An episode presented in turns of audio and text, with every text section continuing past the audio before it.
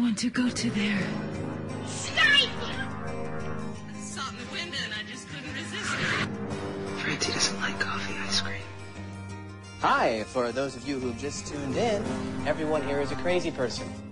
Are we having fun yet? Yes. 30 Helens agree. Never mind. Maybe the dingo ate your baby. It's a cunning plan, actually. Would you believe it? Man, you beautiful tropical fish. Don't mention the war. Clear eyes, full hearts, get loose. Hello and welcome to the Televerse Sound On Sight TV podcast. This is Kate Kulzick and I'm joined as ever by Simon Howell. Simon, I'm not going to ask you how it's going because I have a sense of how it must be. Instead, I will say you are now a marathoner, sir. How does it feel? Uh, I'm actually considering I ran a marathon yesterday. I'm not in too much pain. I'm actually in almost the exact same amount of pain as I used to be when I worked in a slanted dish pit in Montreal. Uh, so it's really not that bad. Uh, I think tomorrow will be the real test. I'll go for a walk later. Yeah, that's key. Maybe maybe maybe do a little bit of um, recumbent biking. Mm-hmm. But that's about it. I'm taking her easy. Yeah, that's that's a good call. I made the mistake after my first marathon of uh of licking my wounds and not like forcing myself to to take a walk or really like stretch out and run a little bit the day after. Uh, I regretted that choice tremendously when my legs stopped working for the next two days. So uh, it sounds like you're you're handling the recovery process more intelligently uh, than I did, at least the first time. Uh, well, especially because like I don't think I'll be doing it again for. Uh, I mean, it it actually wasn't that bad, save for the last uh, two or three miles. But I wouldn't do it again until I was considerably, or until or unless I was considerably fitter. Uh, It was it was not lost on me looking around that I did not match the marathoner body type. Oh, oh, the spiders. We hate the spiders in in my family. Uh, there there are spiders and there are panthers. Uh, is how we we dub it. So the, like the the two percent body fat, like long limbs, we call them spiders. Um, Okay. The, the the triathletes who need to have you know more muscle on other parts of their bodies. Um, those are the panthers. They're thicker and they can do other things besides just run. Um, they have more strength uh, in different muscle groups. Obviously, anybody who is a marathoner is super impressive. And don't don't get me wrong. All the spiders out there, don't get me wrong. We're just jealous of you. Um, but yeah, every it's something like every for every pound of, of weight you're down, uh, it's like five minutes off your time or something insane. Like it's really hard on your body if you're not super fit. Right. Uh, so yeah, I, I did notice that when I when it was over, I mean, a for the whole last two three miles, I was nauseous, which is not pleasant, and easily cost me ten, if not fifteen minutes off my time, which would have been like three hundred places higher. But anyway, doesn't matter. doesn't matter. Um, and uh, I I noticed I don't know if this happened to you, but at the finish line, like I couldn't really breathe into my stomach. Um, I don't know if that's common or if that just happened to me, but uh, that was very unpleasant. Oh, mind you, there were a lot of people around me because um, the the half marathoners join the marathoners at a certain point, very near the end. And Oh, that's um, just not fair. uh, no, I mean it does make it it makes it more uh, rousing because there's a lot more people around. But afterwards, you have to listen to half marathoners complain about how tired they are, and you're like, just shut up. Just go away and shut up. yeah. I, I, I would say though, for anyone who's interested in running, like I seriously think anyone who trains for three months or slightly longer should be able to do a half marathon. It's not that hard. Yeah, like seriously, a half marathon. If if you can do the training, if you have the time to do it, you anyone can do a half marathon. I I firmly believe that. Um, and uh, if you if the half marathon isn't daunting to you, if you're not like nope, I'm done. I think a lot of people again, if you have the time, because it's very time consuming. The training you need to do for a marathon, uh, the, like the long runs and everything, it's very time consuming. If you have the time and you're not daunted by half marathon, I think a lot more people are capable of doing a marathon than may realize it. Yeah, I personally I think the perfect length for a run would be like a three quarter marathon. That would be great because they would, it would be just tiring enough. It's that last quarter that's just like, why It's is this just- happening to me? it's just and then I think about the the ultra marathoners I know who do like hundred miles, and I'm like, I don't know how that works. No, it just like breaks your head. It just breaks your brain a little bit. Yeah. Yeah. No, totally, totally. Well, welcome to the club. It's quite an accomplishment, and uh, we're all very proud of you, Simon. Excellent work, and enjoy your your time off now. Uh, now, now, that you're no longer preparing for a ridiculous, insane feat of uh, of endurance. Um, so this week we're going to be talking with Steve Prokopy, friend of the show, uh, component from Ain't It Cool News, about two more TV movies, horror TV movies. Uh, this is this is Steve's horror picks six. He's a six timer at this point. Uh, we did Dark Night of the Scarecrow and The Night Stalker.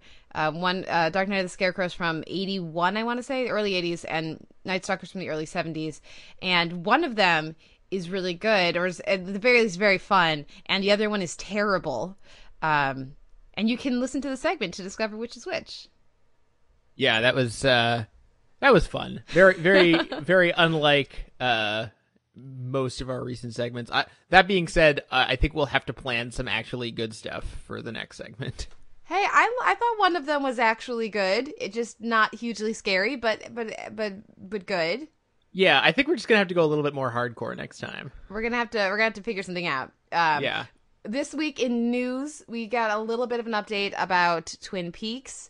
Uh, do you want to take this one, Simon?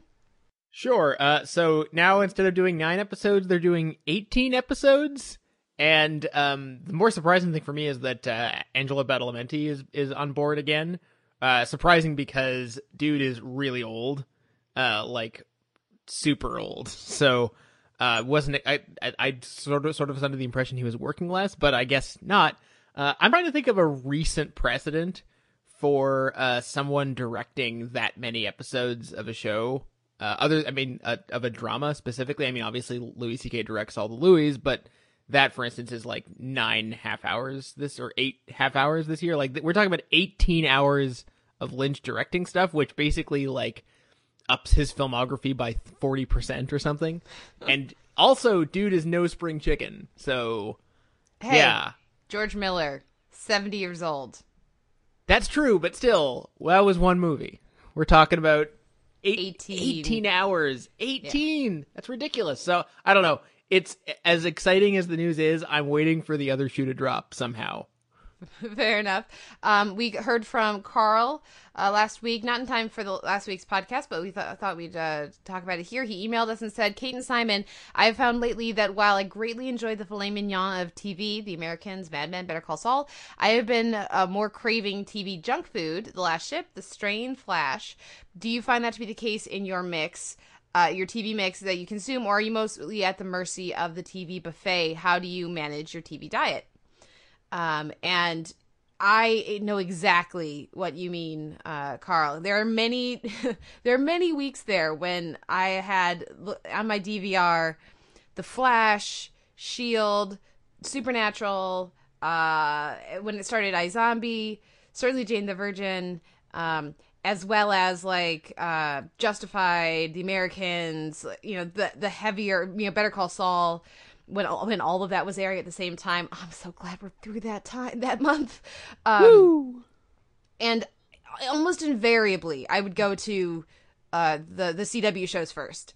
Uh, I would knock knock through uh, Supernatural or, or uh, sorry, The Flash, and then Arrow, and then Supernatural uh, before I would you know carve out the time for for the other shows. Which doesn't mean that I don't love them, uh, but means I you know I'm more in a rush, you know, when I, I'm more excited often when I sit down at my, my DVR to just enjoy the easily consumable but still very well made television that, you know, that here you're calling uh, TV junk food, Carl. Certainly that's how I feel about uh, many reality shows as well. Um, it was an intense season for a show like The Americans. You had to like prepare yourself to watch those episodes. Yeah. Uh, I don't know. I personally, I don't really have a differentiation. But like, I don't, I don't have parts of my brain I use for different shows, or at least I try not to. Um, But do I you just- find yourself drawn like when you sit down to watch something and you've got a, a buffet of options in front of you? Do you find yourself gravitating first? Like the first thing you want to watch is what maybe we consider the greatest or the best, or is it just something that's going to be entertaining and less challenging? I really, I'm struggling to think of a show that's great but not entertaining. Is like for like even the Americans, like yeah, it's it can be rough to watch, but that season to me was tremendously entertaining. Uh, same with Justified. uh, which you know I guess can get dark or violent or whatever, but also it was just super fun to me. To me, generally speaking, there aren't that many shows that I watch that I just sort of consider worthy.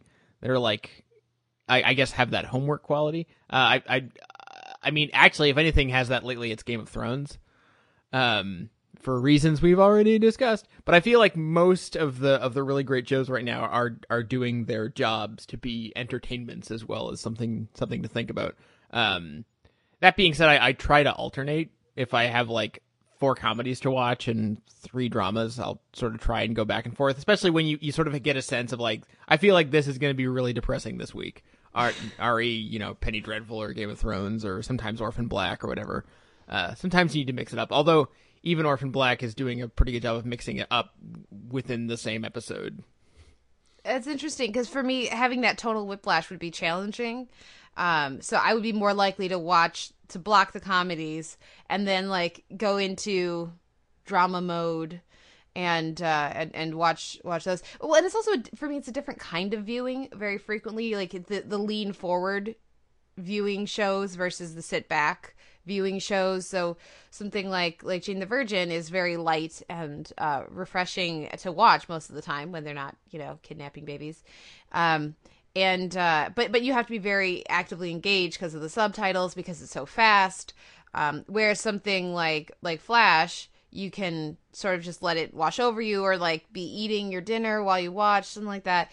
Um, so so that also can affect how I watch I watch stuff, and I do like to generally have a mix. Like when you when you talk about Carl talks about this like, like a TV diet, I do like to have if I have only shows that yes very entertaining very well made but on the darker side and this is something that you know at certain times was happening with with breaking bad when it was on and certainly can happen with mad men when they were in their more um depressing i guess more self-destructive dawn seasons. Um if i only have those kinds of really intense shows i, I find myself uh g- hunting out episodes of of much lighter fare to just kind of cleanse the palate a little bit. Like last week after game of thrones uh, we I we immediately were like, okay, well, what am I gonna watch next? Because I have a bunch of things I need to watch, but I cannot watch them after that. So let's watch Twelve Angry Men inside inside, inside Amy Schumer again. Um, yeah. So so for me, I do I do wind up even if I'm not actively seeking it, I wind up with a bit uh, with a rather balanced approach there. I think. Do you not do that? Not not consciously anyway. Okay, fair enough. Well, I would love to hear from our listeners how they manage that. Um, and and this is, I think you would agree with me, Simon, as a, like a closing thought on this. Uh, the notion of guilty pleasures, I absolutely understand the the term and and describing something as that. Um, but I I don't think there really is such a thing as a guilty pleasure because if you enjoy it, you shouldn't feel guilty about it. Um, and we'll talk about that with you know with certain reality shows. People who love Real Housewives. I don't enjoy Real Housewives. I that's not my jam and I have no interest in it at all. I think it's kind of terrible um, what I have seen of it. But if you enjoy that, then don't why it's stupid to feel guilty about it. So um, this notion of the there being lesser TV, if it's good, it's good regardless of genre, and I I think you would agree with that.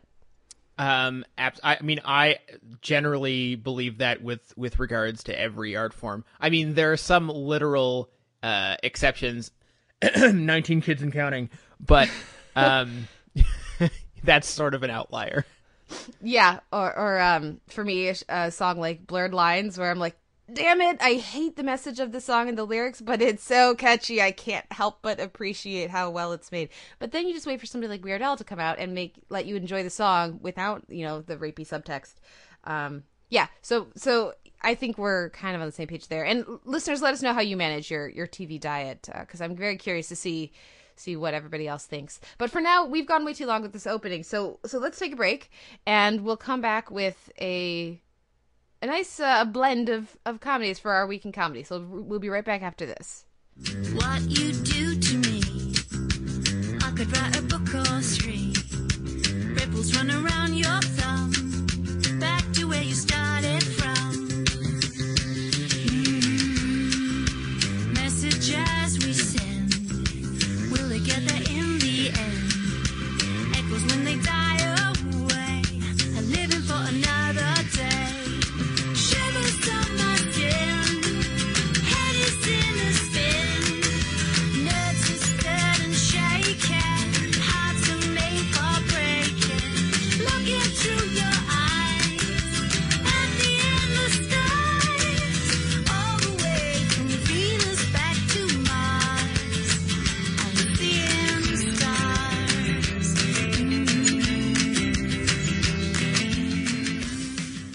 this week in comedy, I'm going to preview Golan the Insatiable for Fox and also So You Think You Can Dance, which starts up next week, Monday. I'm so excited, but also not excited. We'll talk about it. Uh, then we're going to dive in with, uh, or at least I'll give my thoughts on The Comedians, Billy's Birthday, and we'll both dive in with Younger and with Stupid, Inside Amy Schumer, Babies and Bustiers, uh, Louie, The Road Part 1, Silicon Valley, Adult Content, and then we'll wrap things up with Veep, Mommy Meyer. So first up, Golan the Insatiable is a an animated series that aired a first like six episode season on Fox uh, from 2013 to 14 and in their animation uh, domination high def so adhd uh, late night programming. And i want to say it was like a 15 minute show. I could be wrong on that but i believe it was a short shorter show. It's been expanded into a half hour format and will be uh, premiering next week on the 31st i think that's sunday night um, on fox. And so i've seen the the first episode of this. It's it's, it's like a, sort of like a reboot where because they there's new voice cast. Rob Riggle plays uh, voices Golan the Insatiable, who is a, like a demonic, war, you know, demigod or whatever from another dimension, and uh, Aubrey Plaza voices Dylan, who is a I think a second grader who who is is uh, goth uh, and uh, doesn't fit in, and um, so she finds this this book at least implied, at least it looks like it's uh, the cover skin, um, and starts reading things from it and summons Golan to to her uh, Minnesota, uh, very Minnesota nice uh, small town, and uh, they they you know they bond and end up uh, you know be becoming buddies to an extent, or she becomes his acolyte. Yeah. So the the first episode basically reestablishes the premise so it's it, it, while it is not the pilot of the show, it's like a second pilot. It's like a new pilot for the half hour version of the show. I, I like the animation style. I, I thought it was fun. Um, Aubrey Plaza is a lot of fun as Dylan, and I like the design of the character where she's got this what looks like if she was wearing mascara and it was uh it had started running uh down her cheeks. Only she's in second grade so it doesn't really make sense but it, it i like the design of that character. It's nice and sarcastic and very aubrey plaza but with a slightly different timbre to the voice uh so that it's not distracting at least for me. Rob riggle is pretty much just doing the Rob Riggle thing, but uh, I think the writing works well and the character works well for that. And I think people, you know, like this for me is a much more entertaining and interesting uh show than m- most of the Fox animated comedies. Obviously, not Bob's Burgers, and I haven't checked it on Simpsons in forever, so I can't give an informed opinion on that. But I'm much more interested in this than, say, any of the Seth MacFarlane shows. And uh, I had fun with with this first episode. I think people who are intrigued with the premise of a demonic warlord from another dimension, a demigod, uh, being basically banished to Earth in Oak in Oak Grove, Minnesota. Uh, we'll enjoy we'll enjoy this episode. Uh, so so check it out if that seems promising, interesting to you. I think you can basically just watch a trailer. Probably the trailer is going to give you a sense of it. But uh, I wasn't. I didn't feel compelled to watch every screener they had, but I think I can give it a Televerse thumbs up. Do you think you'll check this out, Simon? Uh, potentially, it's going to be a really comedy heavy summer, so uh, we'll. It, I, I may only be able to make room for le creme de la creme. We'll see. Are you going to watch it this Sunday when it premieres? Uh, possibly. Okay, we'll we'll report back on that. Uh, for now, I'm going to move on quickly to So You Think You Can Dance. I've seen the first audition episode, uh, which I'm glad that that Fox made that available because I am very nervous about this new format that they're doing. Basically, um, the show gets terrible ratings, and so to, they keep having to slash the budget and try to change things up to get renewed. So this year they from all accounts, it seems like they barely gotten renewed. And part of them getting renewed were two big changes. First of all, there is a new permanent uh, judging panel, which no longer includes Mary Murphy, at least for this season, which just feels kind of wrong. But it's it's Nigel and Jason Derulo is now a permanent uh, member of the panel, which I don't get that, guys. Um, but okay. Uh, and Paula Abdul is is the the final panelist, and I also don't really get that, but. I will say that she had very good comments and uh, interesting things to say in this first the first auditions double episode that, that they put up there. Um, so maybe you know it, it's nice to see that she can have useful dance critique and comments um, to give. She just apparently doesn't choose to do that on the live show, or maybe the editing helps her. I don't know, but um, I have been utterly underwhelmed by her appearances on the show in the past, and here I thought she did a good job. So your model may vary. If you like Paula Abdul, um, yeah, as a judge on these reality things, maybe you're excited about it. Mostly, it feels kind of wrong for me to not have Mary Murphy there, but you know, whatever you do what you do, you, you do what you can do they have now two teams they have team stage and team street and travis wall is going to be um, like in charge of and mentoring team stage and twitch is going to be mentoring team street they're going to end up go through auditions process go through vegas and then they'll have uh, 10 members of each team and one member of each team will be eliminated each week until there's one winner at the end. And this just feels hugely contrived to make sure that there is a lot of hip hop uh, presence amongst the final 10 and top 20 and top 10. Um, because that's that kind of dance is more popular. Um, but there's there's not really a track record of the people that they're classifying as street the like, team street you know the street performers or whatever making it into the top 10. There's usually just a, a couple, two or three, um, who make it into the top 10. So this feels very manufactured, and that I always rebel against that when I'm watching reality competition shows that are theoretically supposed to be based on merit. Um, but uh, the auditions are always great. This first audition episode is a lot of fun. So I'm a little bit more optimistic than I was, and the increased presence of Twitch and Travis is probably a good thing but I can't really speak on that until we get to that portion of the show. Do you think you're going to watch So You Think You Can Dance this summer? I really don't know. It's going to depend on. Uh, it's the sort of thing I'd rather just watch live when it's on. I don't really know what the schedule is like here in Canada, so we'll have to wait and see on that. Yeah, it's going to be airing on Monday nights, so likely if we do uh, talk about it on the podcast, we'll be talking about it a week behind. Um, I doubt they'll keep putting up uh, until we. I, I doubt they'll keep putting up screeners until we get to the the live episodes, but um but yeah, for now, I'm I, I was very surprised how completely excited I got when I saw that the screener was up. I was just like, drop everything because so you think you can dance is an option. So I got to watch that now, even though I have other work I should probably be doing. Um, so apparently, even this bastardized version of the show still has a place in my heart. Um, so. Oh God, I guess we're in. I, am in for the season. I, I, it looks like so. Let me know, listeners, if anybody else out there is watching because I don't want to be alone. I want to have other people to talk to about this, especially Simon, if you don't if you don't keep up with it. So, um, so that's the think you can dance premiering next week Monday. Uh, let's move on to the comedies.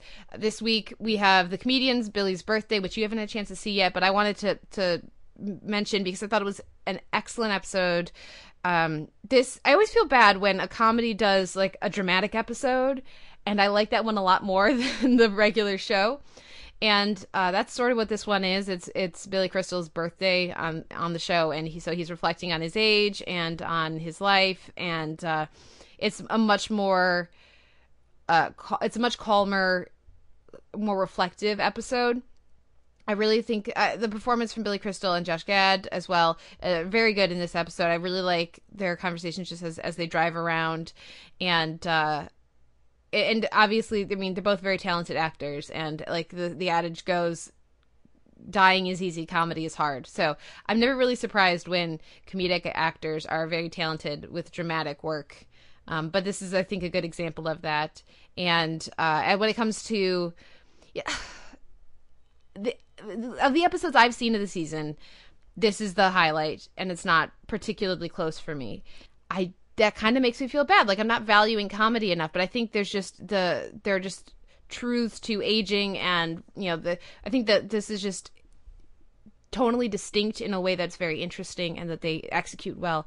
Uh, do you ever have that Simon where you feel bad about liking a, co- a comedy's like single dramatic episode more? Doesn't this get back to guilty pleasures? I guess. It's just I feel like I if they can do this good of a drama, why can't they do a better comedy? Because it's different and it's a completely different skill set, and that's a stupid question. I mean, I know the answer, but well, I mean, it, it's it's not so much, um, you know, it, it highlights the fact that this year that the show has a problem where its attempts to be funny aren't good enough. Well, and and I've it's one that I've really liked. I think it also helps that they're much more they they, they drop the the shtick of the two not getting along for this episode. It's much more focused on one character. Um and I've been enjoying the comedians. Don't get me wrong, but I, if you get a chance to watch this, I look forward to your thoughts on it, um, Simon. But, but no, I, I wanted to specifically uh, compliment the show uh, for this episode, and I hope that they can, you know, have these depths and like I like comedy that has layers. I mean, I think it's easier to see those layers with with a dramatic episode like this than with the type of comedy they've been going for on on comedians. So maybe that maybe that's it. Who knows? Uh, but uh, let's move on to another show we haven't talked about very frequently, um, but we still very much enjoy, and that's Younger. I'm with Stupid. Uh, this had one of my favorite lines of the season for Younger. When uh, Sutton Foster is uh, her her character is concerned that Josh is uh, is dumb, and you know imagines him not knowing what the plural of ice is. Uh, this this has been again such a treat of a show for me. And i i hope people are watching it. I don't know how many are but they should be. Yeah, we we thought it, it it a good idea to mention it because we we previewed it. We got screeners for the whole season back before it aired, and we just ate it. Basically, we just completely binged it. consumed it in a day yeah Yeah, and because it was just such a fun watch, and then we haven't really mentioned it since then because it was so, it was so long ago and there were so many other shows. But I really hope people are giving it a chance. Uh, it's for some reason there's been a trend with comedies lately where the dumber the idea sounds on paper, the better the show ends up being. It happened with Jane the Virgin. It definitely happened with Younger. I'm happened with better call saul d- definitely happened with Better Call Saul, uh, although that was a little bit different. Um, I'm hopeful that it's going to happen with uh, Jane the Virgin's time slot neighbor in the fall. Um, so yeah, I don't know. It, it's the it- it's the shows that are going big with seemingly insane ideas that are actually working. And admittedly, uh, in each of those cases, I think it's relied on the lead, uh, in, in, including Saul, I would say. And uh, I mean, you can't really go wrong with Sutton Foster. well it's that thing of um it it can't just be this right? This premise or this setup is ridiculous like you can't that's not a show.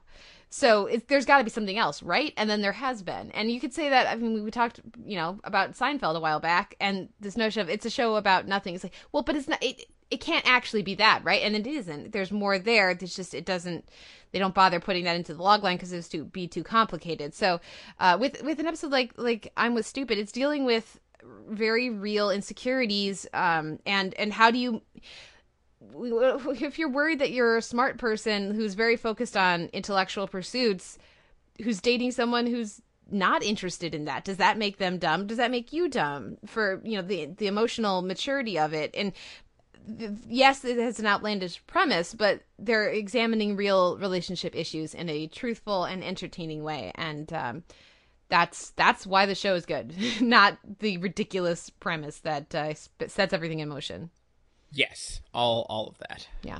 Uh, well, let's let's talk, talk about ridiculous premises. Let's let's move on to Inside Amy Schumer, Babies and Bustiers, and we had uh not thankfully not the whole episode. Uh, but a significant chunk of this episode is Amy Schumer playing a girl who has Benjamin's Buttons Benjamin Buttons disease, or as they point out, it's actually reverse Benjamin Buttons disease. Um, so I would say it's Jack disease then. Maybe maybe I'm the only one who remembers that movie with Robin Williams. I know. Uh, Francis Ford Coppola, man. yeah, yeah. So, so this is it's a Honey Boo Boo uh, sort of parody, and it really, really, really didn't work for me like at all. I didn't. I don't think I laughed once, but I, I do think that Schumer does a good job. Like her, I think her performance is good. I just, I didn't laugh. Yeah, it didn't really work for me either. There were some there were some individual moments in there that kind of worked for me, but a boy, am I tired of seeing Jennifer Coolidge play that character. Mm-hmm. Uh, She so, does it so well, tired. but come on, guys, let's give her something new to do. Yeah, I remember her showing up in Werner Herzog's Bad Lieutenant in like a quasi dramatic role, and I was like, damn, why can't this happen more often? Um, but uh, yeah, so that it didn't work for me on that level, and B, uh, it was just really it's it was just too easy. There's, I mean, it's it's kids talent pageant, beauty pageant stuff. It's it does not get any closer to fish in a barrel. Yeah. Well, I mean, eh, when they went to commercial, like back with part two. Yeah, there's yeah, we're gonna. I was like, I I was a little too strongly identifying with her. Oh, seriously, there's more. Uh, I which I I'm sure that they were intending, like they they were trying to lampshade that, but guys, mm, Yeah, you didn't need more. It was like ten minutes of the show or something. yeah. Well, what about the rest of the episode? We had the uh, people who treat their dogs like people. We had the blood ow. Um, yeah, another ass centered sketch. Uh, how, what did you think of the rest of this episode? Uh, well, we had not one but two sketches that I think are one of the the show's best motifs, which are w- women sitting around in a circle trying to one up each other, or standing around in a circle trying to one up each other. So we had the dog adoption sketch, and we had the Bakery in Uh, Maine. the the bakery in Maine, etc. Um, it's exactly the same joke every time, but I never really get tired of it. Yeah, I like how they've brought that back each season because so it was the uh, and it's sort of like the I'm sorry thing we had last week, but this felt much more like a successor to the the the women unable to take compliments sketch. Like there've been there's been one of those each season, and this feels like the the the next stage of that. And again, I always enjoy when they get to the last woman who says, "Actually, I was really unhappy, um, so I actually did something," and it kills them all. Uh, I, I, yes, like you say, they've done this before. It's it's a recurring motif, but it works, and so I enjoyed it. Yeah, the the the Bladow thing was was all right. It, it almost got into like Tim and Eric territory of of of all out grotesquerie, but I think it was closely tied enough with the concerns of the season that it didn't feel out of place. Um, how did we feel about the the interview this week? Yeah, I like that one. Uh, I, I thought that was an interesting, because especially with the show being critical of of those types of programs and and uh, or at least seeming to be of that mindset and philosophy. I think that's an interesting person to ask me, like. Because I think this is a show that would would wonder why would anyone ever go on The Bachelor, and so they just bring someone on and ask her. Uh, I've never ever watched The Bachelor, so a lot of the specific references were not really they didn't connect to me at all. Um, I do think this this uh, it was timely for us because it once again touches on on guilty pleasure, and it's very clear that Amy Schumer is very fond of watching The Bachelor. Uh, I mean, apparently she's going to be on The Bachelorette this season, not like as a Bachelorette, but making Yeah. some kind of appearance. It, it was not. I, I don't think it was as good as, as good as say the Gigolo one from last week, but uh, it was not bad, and certainly not uh, not insulting like the worst ones are. Yeah, definitely. And uh and again, that's the kind of person that I'm not seeing interviewed other places. You know, so I I liked the awareness self-awareness about it and um and yeah, it was interesting. And it was the the kind of interview that seemed very well suited to that short format too. Yes. Yeah. Uh, well, let's move on to our next show. Uh, Louie the Road Part One. I don't know how much we're going to have to say about this. Uh, I would imagine we'll talk more once we see Part Two. Uh, I'm also guessing that this, you know, have the episode order extending by one episode this season is because he Louis decided he wanted to make this a two-parter instead of a one-parter. That's sort of what would make sense to me, but who knows? Um, I, I, I enjoyed this episode. It wasn't, you know, laugh out loud funny for me, but it seems like this is going to be a like this feels almost like a rebuilding year for Louis, where the, he did all this experimentation last year, and I did really played with form and you know different types of storytelling, different type like a very different approach, getting rid of the the opening, getting rid of the stand up, um, and so this year he's you know trying to just sort of recenter and go back to basics it's been less successful for me, but I still have enjoyed. Like this doesn't feel like a groundbreaking se- season of Louie, but I've still enjoyed my time with it.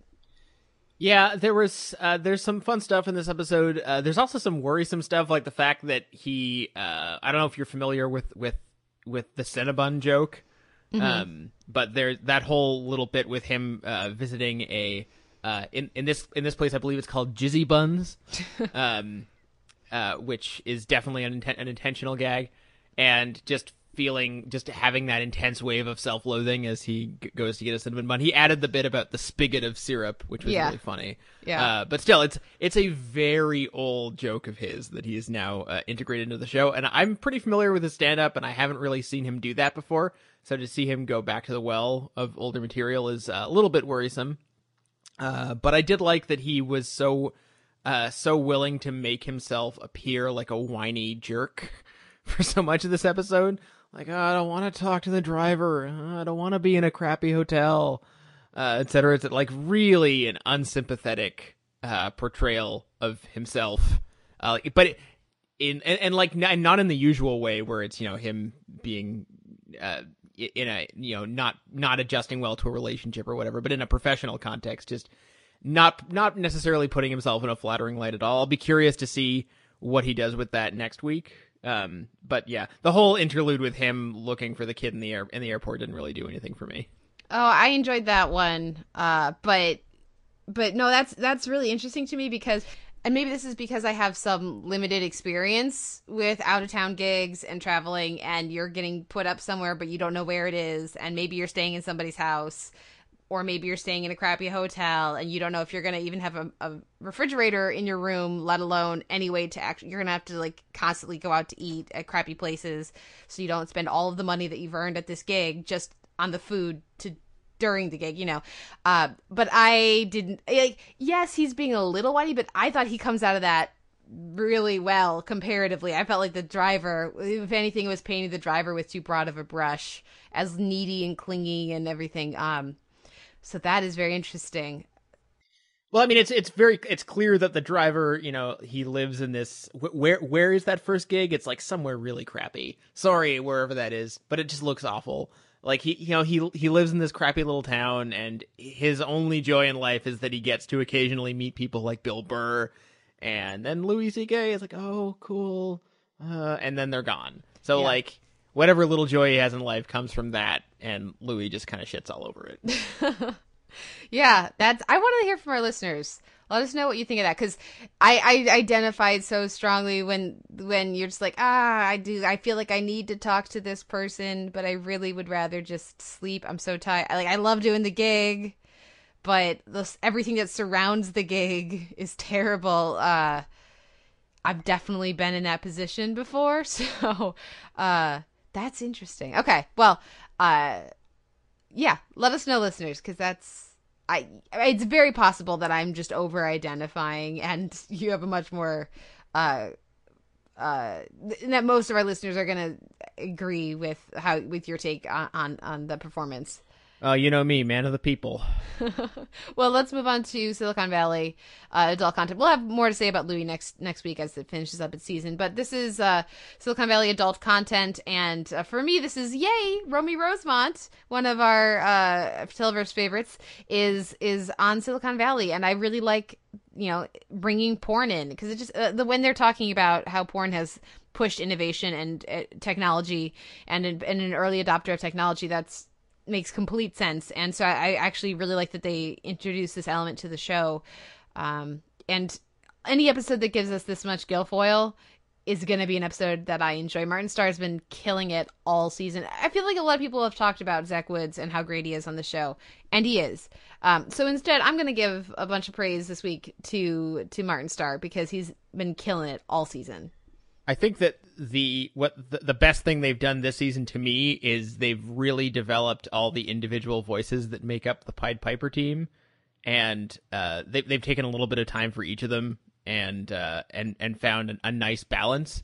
Uh, it would have been nice to see Dinesh get a win in this episode. It was kind of depressing to watch uh, everything that happened with with him and and his uh, prospective date and uh, and Ehrlich. Uh, that I feel like they needed something to lev- to to liven that up a bit. It, it was it was a little bit too much of a downer for me. Uh, that being said, everything else in the episode was great. the The whole uh, the the integration of the porn industry is perfect because it allows for um everything they said about uh, you know the, the history of tech and porn was fascinating and doesn't really occur to you until you actually think about it. Uh, but it also allows for lots of dumb porn gags, which is absolutely also up Mike Judge's alley. So it's got that perfect blend of uh of of uh, once again sort of high and lowbrow uh humor and and public interest.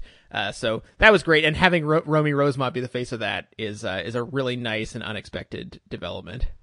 I also felt like, did you feel like they were speaking directly to us when they had Thomas Middleditch be like, "My name is Richard, Richard Armitage," because I feel like nobody actually. We all remember uh, Dinesh, we remember Gilfoyle, uh, we even maybe remember Jared or o- OJ as they apparently are now calling him. Um, but you know, Ehrlich, you know, we remember Ehrlich, but I feel like every week on this podcast we have to strain our brains to remember the the, the name of the Thomas main character. Yeah, exactly. Uh, so that was a particularly fun little moment for me. Um, we only have a few episodes left this season. Is there anything in particular you're looking forward to, or you're hoping that they get to? Um, I'm sort of hoping this is the end of Russ. I don't know how likely that is. Mm-hmm. Um, but will or or or portends the end of Russ, but we'll see. Yeah, I don't know how much uh, more they can get out of the character. I, I like what they give him here. I think uh, Diamantopoulos uh, has done a really good job in that role, but it's a very heightened, very specific role that too much gets to be a problem pretty quickly. Um, so yeah, that would be nice if they could come up with a creative and fun way to, to write him out. Uh, it will have been a successful arc that didn't overstay its welcome. So we'll see what they do with that moving forward. Shall we round up? Or we can comment any other thoughts in Silicon Valley, or shall we move on to Veep?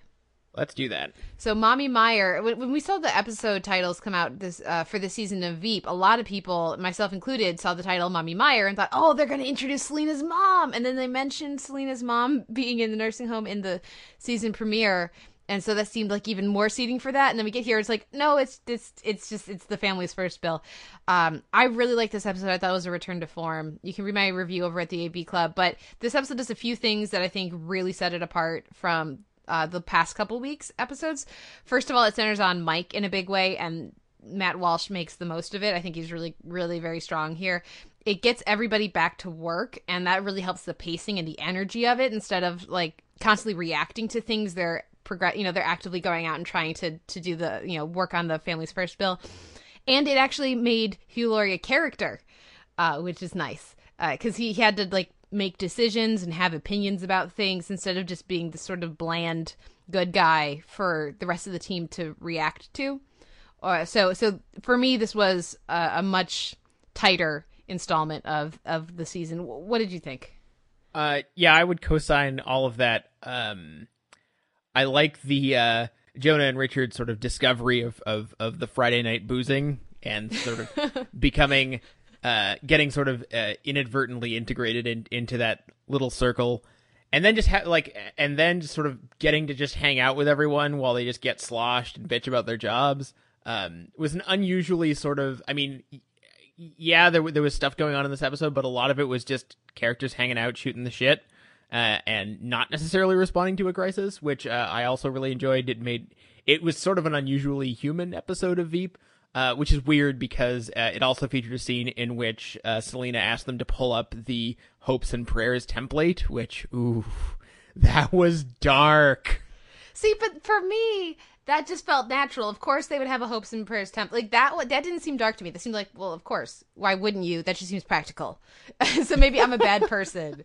Uh, but no, and and with um, I there was you know, for me the darker thing was uh Selina slut shaming or saying she should have slut shamed the the you know Senator Brian Brad Leland. What? Buddy Garrity in the house. Uh, his his daughter, and then the good guy Tom James is like, no, that would have been wrong because you should have slut shamed her this way instead. Like, you know, like that was darker to me.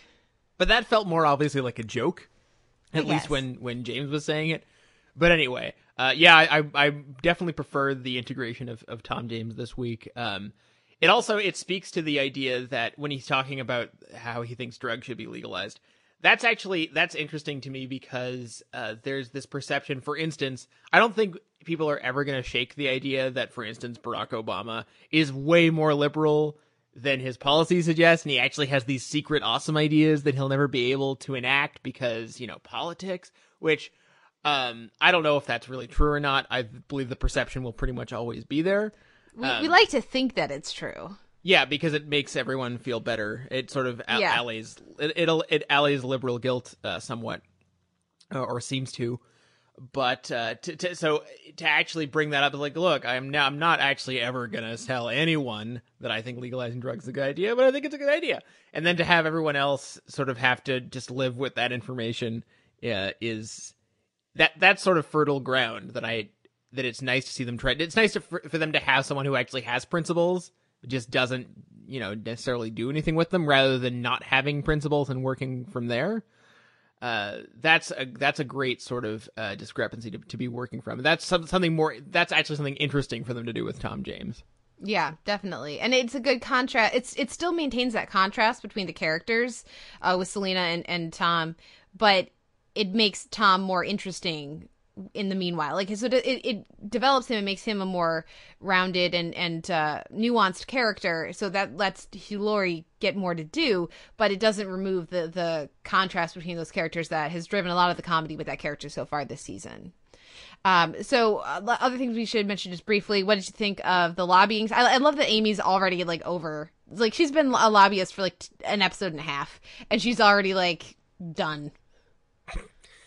Yeah, um, I especially love the performance of the of the of their boss, Peter Grosz. To me, this was sort of his. He was sort of the highlight of, of those scenes to me. He's just so deliciously greasy, greasy and awful.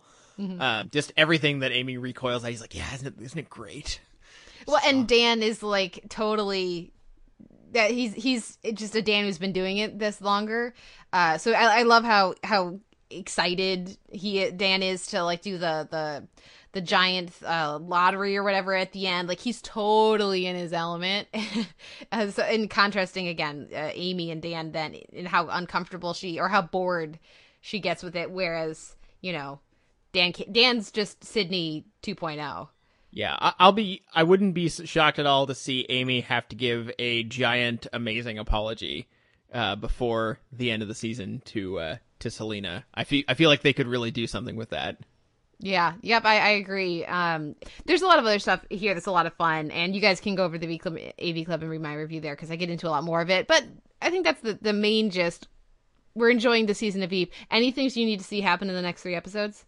Uh, that just makes me feel the need to mention, hey, uh, Veep writers, when there was a shooter at Parliament Hill uh, a few months ago here in Ottawa, apparently some MPs hold themselves up uh, in in a in a chamber of Parliament and took down some some like flagpoles and were fashioning spears out of them. So seriously, that is a thing that really happened. So you missed a trick not ripping that off. Oh my god, and that is the thing that I can totally see some of them doing, some of the, the cast doing. Wow.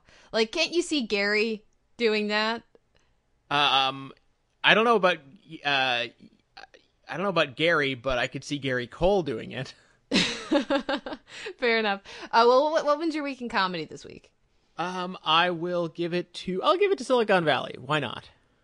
Yeah, and I think um, my memory may be a little hazy, but I think I'm going to give it to. Oh, goodness, I want to go younger, but I think I think I should give it to Veep because I did really like this episode of Veep. Um, All right. I'd have to rewatch Younger to really be sure, but um, but no, good TV, good good comedy this week. Now we'll take a break and we'll come back with our week in genre and drama. Seven, seven butt niggas sipping drink in my song.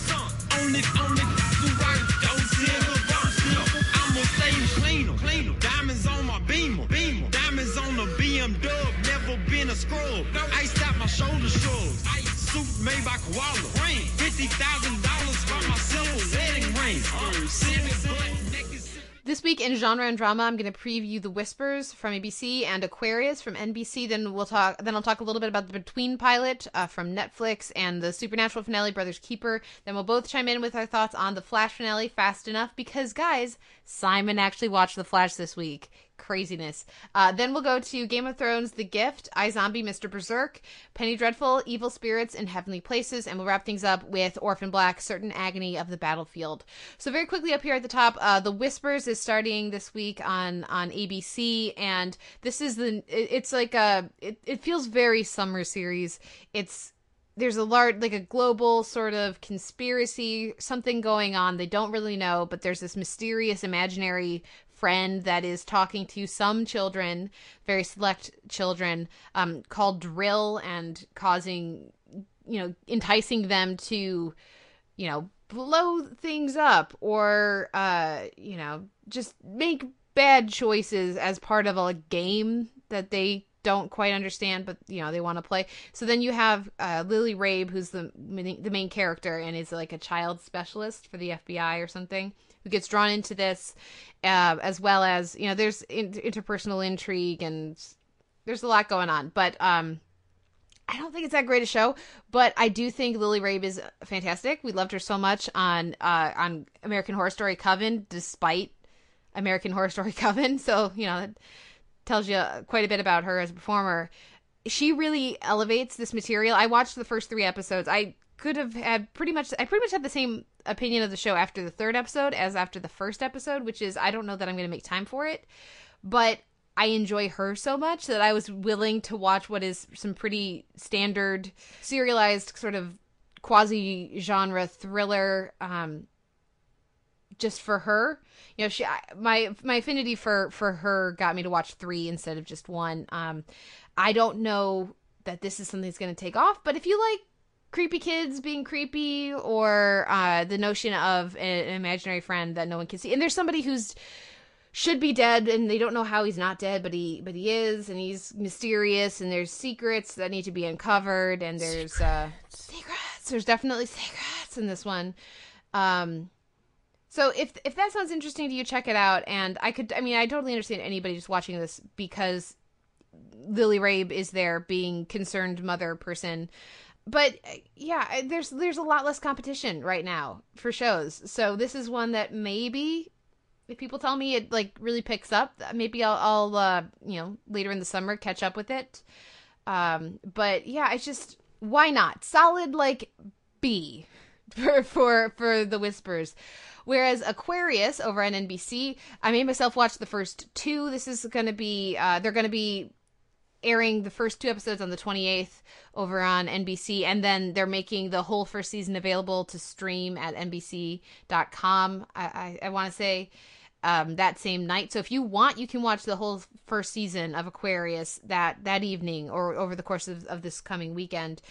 Um, and I just don't know why anybody would want to do that because this is um, this is a story it's set in the in the 70s um, and it's about David Duchovny, who's a cop who's taking on, who's trying to rescue uh, a girl from the clutches of Charles Manson. And Charles Manson is a main character, and um, there's just,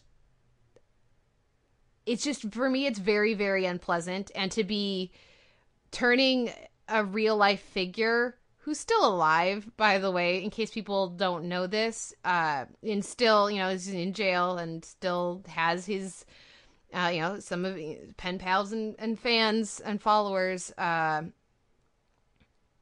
to, to be making a, a show that, yes, he's obviously the villain. He's clearly evil. Um, but it also glorifies him in this bizarre way. He's he's a very enigmatic presence, which is fitting. That's what everybody says about Charlie Manson. But why is this the like there's already so much horribleness like there's there's why do why do we need a fictionalization of of Charlie Manson? Like, I don't understand why someone would want to sit. And maybe it's also because the young girl who's being drawn into his clutches is one of the bunheads, is played by one of the one of the main bunhead actresses. And yeah, it's great that she's getting work, paycheck, network paycheck, awesome, great for her. But I don't really need to see Emma Dumont uh, falling prey to Charles Manson because that's just not a thing I need in my life. And there's nothing here that's anywhere near interesting enough to make this a thing I need to watch. Um, do you ever run into that problem, Simon, where it's like, like it's for me, there's not the distance of time that there is if you do said something for like if you made Hitler your main character in something, you know, like this is a horrible, horrible actual person. I need I need a little bit more distance to watch a show like this. Well, I, I you know I don't think it would really matter if the show was good, um, or if it had something interesting or different or new to say about the Manson case, which it doesn't sound like it does. I would say if I if you put a gun to my head and you wanted me to make a Manson show, the show I would make would be about what just happened with him, where this girl kept visiting him in prison and uh, essentially tried to get married to him, and it almost happened and basically he, it was discovered that her plan was to marry him and then when he died she was going to put his body on display in public for like tons of money. Which that's i'd watch that. I'd watch a, a tv movie about that. But uh, no this doesn't sound intriguing to me at all. And also uh, every time anyone brings it up I, I have pretty much the entire score of the original soundtrack of hair in my head at all times which like now this is the dawning. Anyway, so yeah. yeah. I would find that immensely distracting. Yeah, it also. I mean, there's a lot of when you mentioned the music, Charlie Manson's uh, you know, musical aspirations are a big part of this, and um, of course, David Duchovny has a band, so that means his character, who's a very, you know, suppo- supposedly, um, they they want him to be like a Joe Friday kind of beating up the hoods, old school cop, you know, gay police brutality, um, but they also, you know, have him be more hip to the kids than we expect. And there's he's got a, a partner who's undercover. And so like he's got the long hair and the five o'clock shadow. And does he look like a cop? No man. Like the, it's really cliched uh beats with that. And and there's also a couple like reveals with that character that couldn't be more ham-fisted. Um and just there's a lot here. Like and again david Duchovny, very likable very uh, eminently watchable definite tv star. Like i can see if there if if this wasn't a story about manson but most of the rest of it was the same it would be uh it would be a little it would be a little different. But again i know that manson is not gonna get caught yet. Like like there's i you know what's gonna happen. You you know what can happen and what can't happen at a certain point with this unless they're just gonna go full on Inglourious Basterds with it which i would actually love to hear happened. But um and so so when you have this girl this ran this teenage girl who's who's there basically just to be a victim and so you can watch her like lose her sense of self and get subsumed by this violent dangerous cult and watch her like turn into someone you know who would be one of the manson's proteges who was like killing people for for the for charlie and everything like who wants that Yeah, no. Uh, again, if if someone was gonna make us a, a an American cult show, uh, I would rather watch like a Symbionese Liberation Army show about Patty Hearst or something like That- that. would be kind of interesting. that would be way more interesting and like i don't need the I, like i didn't need the following i don't need the charlie manson version of the following because that's all this is. That's that's all this is. You really should have opened with that. yeah anyways uh let's move on. Let's talk about shows that we actually like. Uh well maybe i shouldn't have spoken so soon because between uh debuted on netflix it's their first series to to have one episode at a time debut. And i'm gonna keep this very brief because we're already running along and say it's not very good. Um we asked last week is do we think that the reason they're changing their model for this ep- for this series is because it's really good or because it's really low risk? And the answer is it's not very good so it's got to be the other one. Um, this is one of those shows where everybody over age 22 is dying mysteriously. They don't know why, and so it's a bunch of teens. So there, are the, there are these elements of like the hundred that you could you see a parallel between, except that everybody in the cast looks like they're 26 at least, um, all playing teenagers, and maybe that maybe they're younger than that, but the way that they're dressed, made up, and um, and their hair and everything, like watch Freaks and Geeks you know, look at a cast photo from Freaks and Geeks, look at a cast photo from Between, and you'll see why there's just instant cognitive dissonance uh, with the with the setup and premise of this. Uh, there's just this could be an interesting premise, but it should be better. Better, better performances. There's like one or two members of the cast that I actually enjoyed watching on screen, including the main, uh, one of the main characters whose name, the actress's name actually escapes me, but she's playing a pregnant teen, um, and I actually really like her delivery, and I would like to see her in other better things. But um, yeah, this isn't like Aquarius level, but it's just it's not interesting or good, good enough. It's not an interesting or good enough version of this kind of premise to be worth to be worth anyone's time. I think. Uh, go watch The Hundred instead if you want to see something about what do, what do teenagers do in a world where all the adults start dying. Um, so let I'm going to move quickly on to the Supernatural finale, Brothers Keeper. Uh, I've been watching this whole season of Supernatural. Haven't really talked about it. They did an unfortunate thing with Charlie, which apparently seems to be sticking at least for now.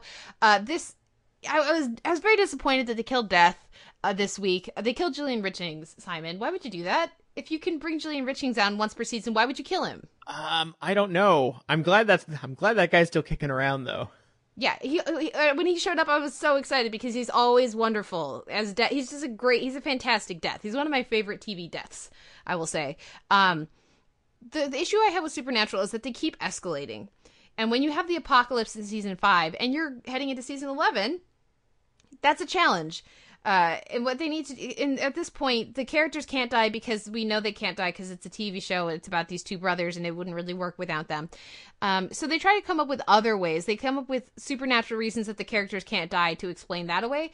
Um, but then they just keep raising the stakes by, you know, they introduce purgatory. They have this now. They've introduced something that like predates creation and maybe God.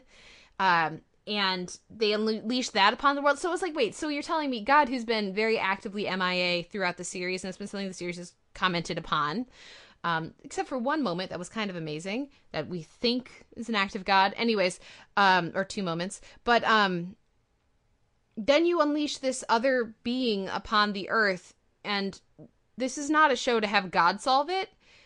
So I guess the Winchesters are going to have to solve it and the only other person who's ever combated this this force successfully is God with all of all of his, you know, his on the supernatural a they use the masculine. So God with all of his armies of angels is what it took to beat this thing back. And now you're to make the the two human characters have to take that. I, I they they're so overpowered that you can't possibly be accessible. And they keep repeating these same character beats over and over again because that's the spine of the show.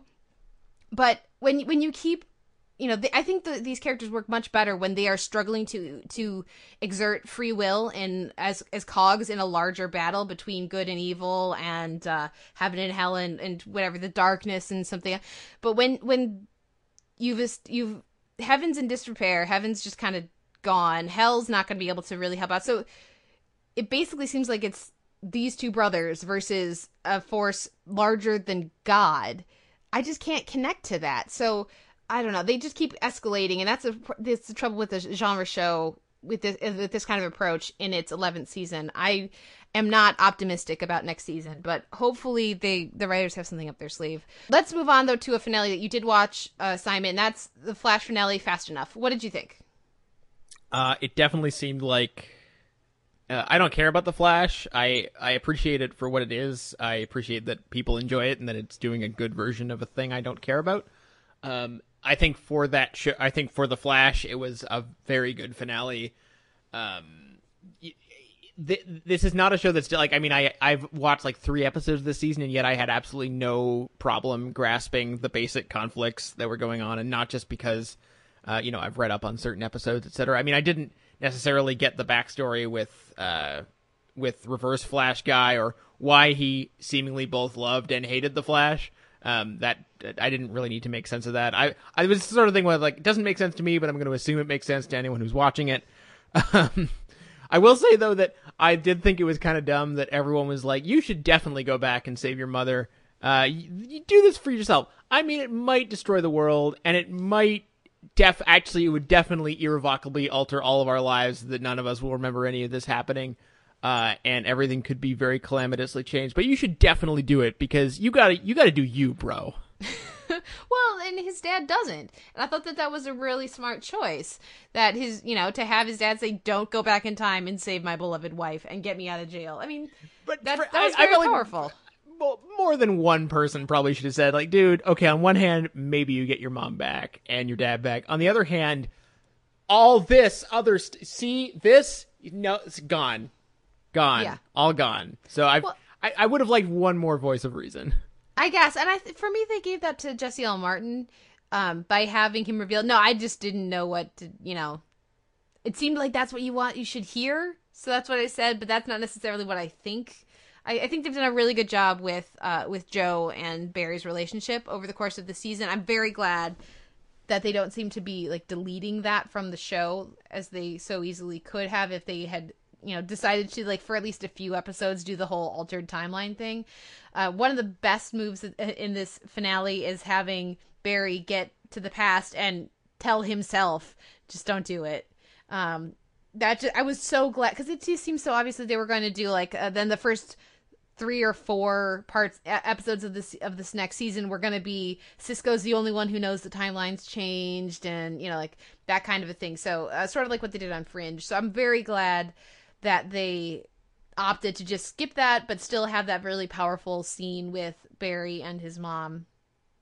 Yeah, I know this is a small thing but I would have liked the scene with Barry and his mom a lot better if It had Okay. actually taken place in the amount of time that they said. Yeah, it's like if they, uh, you're gonna go in there and you're only gonna have uh five minutes and twelve seconds. If they said that, then I would have totally bought. It's like, Yeah. oh, that seems like enough time to have a tearful goodbye with my mother. That is very like I just kept like, dude, dude, everyone's dead. Everyone's dead. They've been dead for like 40 seconds. Like, I, I know it's a small thing, but when you've said it's going to be like 92 seconds or whatever it was, Mm-hmm. don't make a point of it if you're not going to do it right. I know it's, I'm watching this wrong, but still, like, I was distracted by things like that. Yeah. And the other thing like that, of course, is Eddie shooting himself instead of, you know, saying, I know, let's go get a vasectomy. Yeah, I mean, obviously, when you're in the middle of like a black hole erupting or whatever, it may be not a great time to try to book an appointment. But at that point, if you're really stuck, like, I know it would be not a great way to live, but you could have just shot yourself in the garage. Well, I was, you know, if he was a little, you know, cause, because he had the whole episode to think about that because of the conversation that, you know, that he has with the Victor Garber character. How awesome would it have been if, like, just during like the, when he's off screen, he had booked an appointment and gotten, you know, gotten a vasectomy. He'd been like, wait a second, I control some of this. Why don't I? Well, and it's also weird that like it's without even the vasectomy thing, like something happens in your life where you meet uh, like a future uh, ancestor who is totally evil. I would just think that the meeting of that person would cause you to think, okay, I'm going to be a lot more careful about birth control in the future, and that itself would create the paradox that then almost killed. Like, Yeah. anyway, these are not things that the We're Flash supposed to wants be you to be thinking thinking about. about. Well, and and and yes, I was thinking about all of that almost immediately after, but in the moment it worked, and it, you can get me to to buy any number of ridiculous and stupid premises, uh, and and certainly fridge moments out the wazoo. If you execute it well, and they Yes. executed this very well, the, the co- combination of comedy and emotion or pa- pathos in this episode is very well balanced. And I mean, this didn't feel like a cliffhanger to me at all because guys they're not gonna kill off the main cast they're not gonna end the world this is the they still want to be able to do uh, crossovers with arrow so this is not gonna be like you know this didn't feel it's just a matter of how are they gonna get themselves out of it but i'm not suspenseful at all about the uh the end of this uh, of this season so it was a little odd to me to see everybody calling it um like if they had resolved it and then the world was all like changed and Barry was like, "What?" That would be more cliffhangery to me. Right. Also, not watching The Flash, it seems to me that the rules of comic book storytelling dictate that Eddie's body floats up into the black hole thing, and Yeah. that means he's going to be a villain later. He's gonna come back at some. Yeah, I wouldn't. I at first I was like, "Oh man, I really liked Rick Cosnett on this season uh, series." I th- thought they, you know, by the end of the season, they really had given him the right kind of material to play. I was like, "Oh yeah, he'll totally be back." And then this also allows them to keep um, Tom Cavanagh on because he was at at press tour, so clearly he was gonna be on the next season um, because they can have him actually be Harrison Wells if they want, instead of the guy who killed Harrison Wells and then took his body. You know, uh, so so that lets them maintain that relationship on the show, but get bring new things to it as well. So uh, we'll see how they how they how everything pans out and how they play with the multiverse next season. But I, it was a very solid and and to what has been at least for me a very enjoyable season of the Flash. W- one of the stronger first seasons of this past year. I still can't decide if Don't Dream It's Over is appropriate for a wedding, though. Yeah, I don't, I don't, I don't know. It was a very rushed wedding. I don't know why we were supposed to. Ca- I kept waiting actually for Caitlin to die, even though I know she's a character in the comic books. Um, just because she's not on the spinoff and he is on the spinoff. Um, so, or maybe, maybe it's just Victor Garber. I thought that that um Robbie Amell was in the spinoff. I don't know. They're time traveling. It's going to be a whole thing. I'm actually looking forward to that. We'll see how it goes. But um, now let's move on uh to our next show. Unless you have any other thoughts on the Flash. Nope.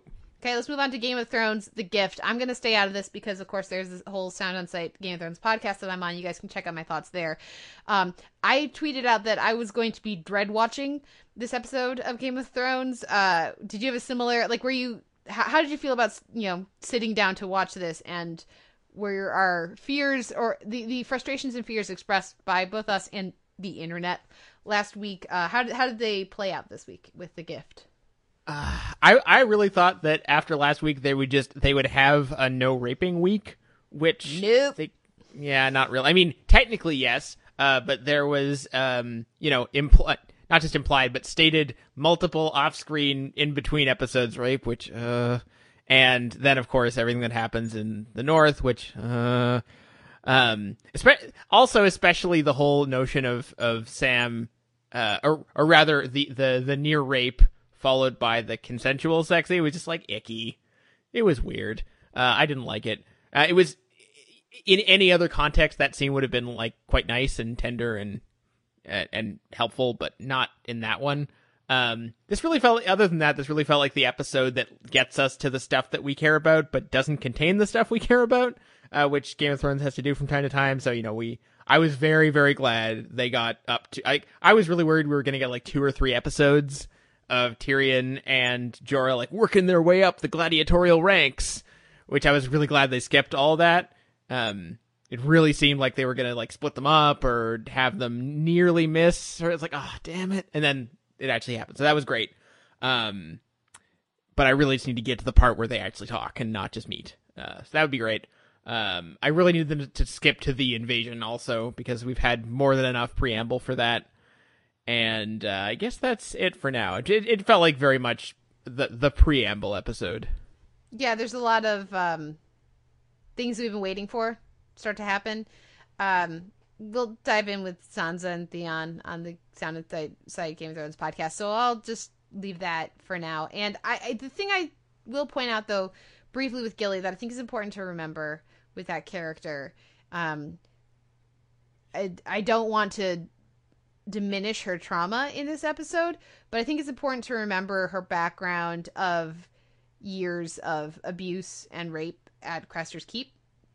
Um, and mm. uh, and so what she experiences as as traumatic as it is in this episode is far from the most traumatic thing that has happened to her. So because of that and because of her um the reaction to what's going on and you know, uh it seems it seems to me like she's been like I bought her engaging with Sam in like so quickly after being, you know, threatened with assault because she comes from that background and so is more toughened to it than somebody like Sansa would be, for example, you know.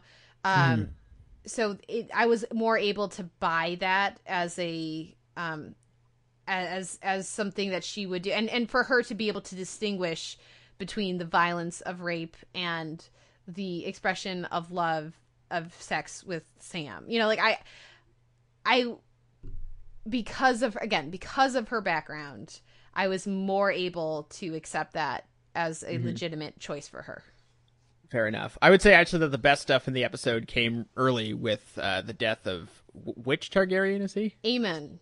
Aemon thank you. Uh, with the death of aemon targaryen i thought everything with that was great and actually quite touching. And they, they did a nice job sort of re uh, reacquainting us with that character in time for this to yeah. like adequately prepare for it. So that was all quite elegantly handled, I thought.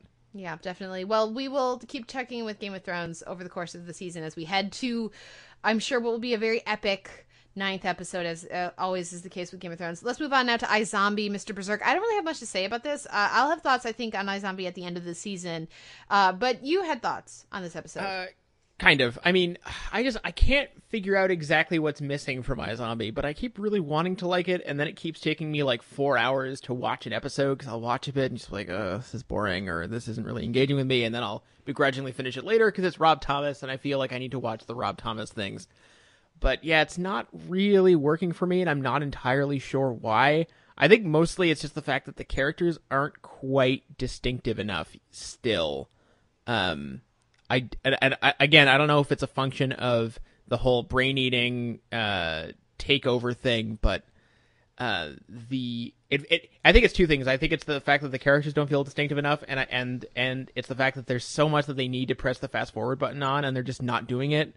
Like I understand her excuse for not wanting to tell Major anything, but, but I thought it was what dumb. It is. And it's clearly yeah. like I, it makes sense for her as a character. Like i can totally buy that but it's you as a viewer and especially as a educated in genre tv tropes viewer like we are and most of our listeners i would assume are um we know they're just doing that to delay story points to you know to, to give major more snooping to do you know because they want to delay that for the end of the season or something. Like there's learn a lesson iZombie from Flash from pretty much every show where there's a main character with a secret identity let all the other main characters in on it and all of a sudden they'll magically get better and they'll get more interesting and they won't feel as stupid and and it just the sh- those shows work better. So on Arrow, when Felicity found out and and Dig found out, the show was better. On Flash, when they finally let Iris in on it,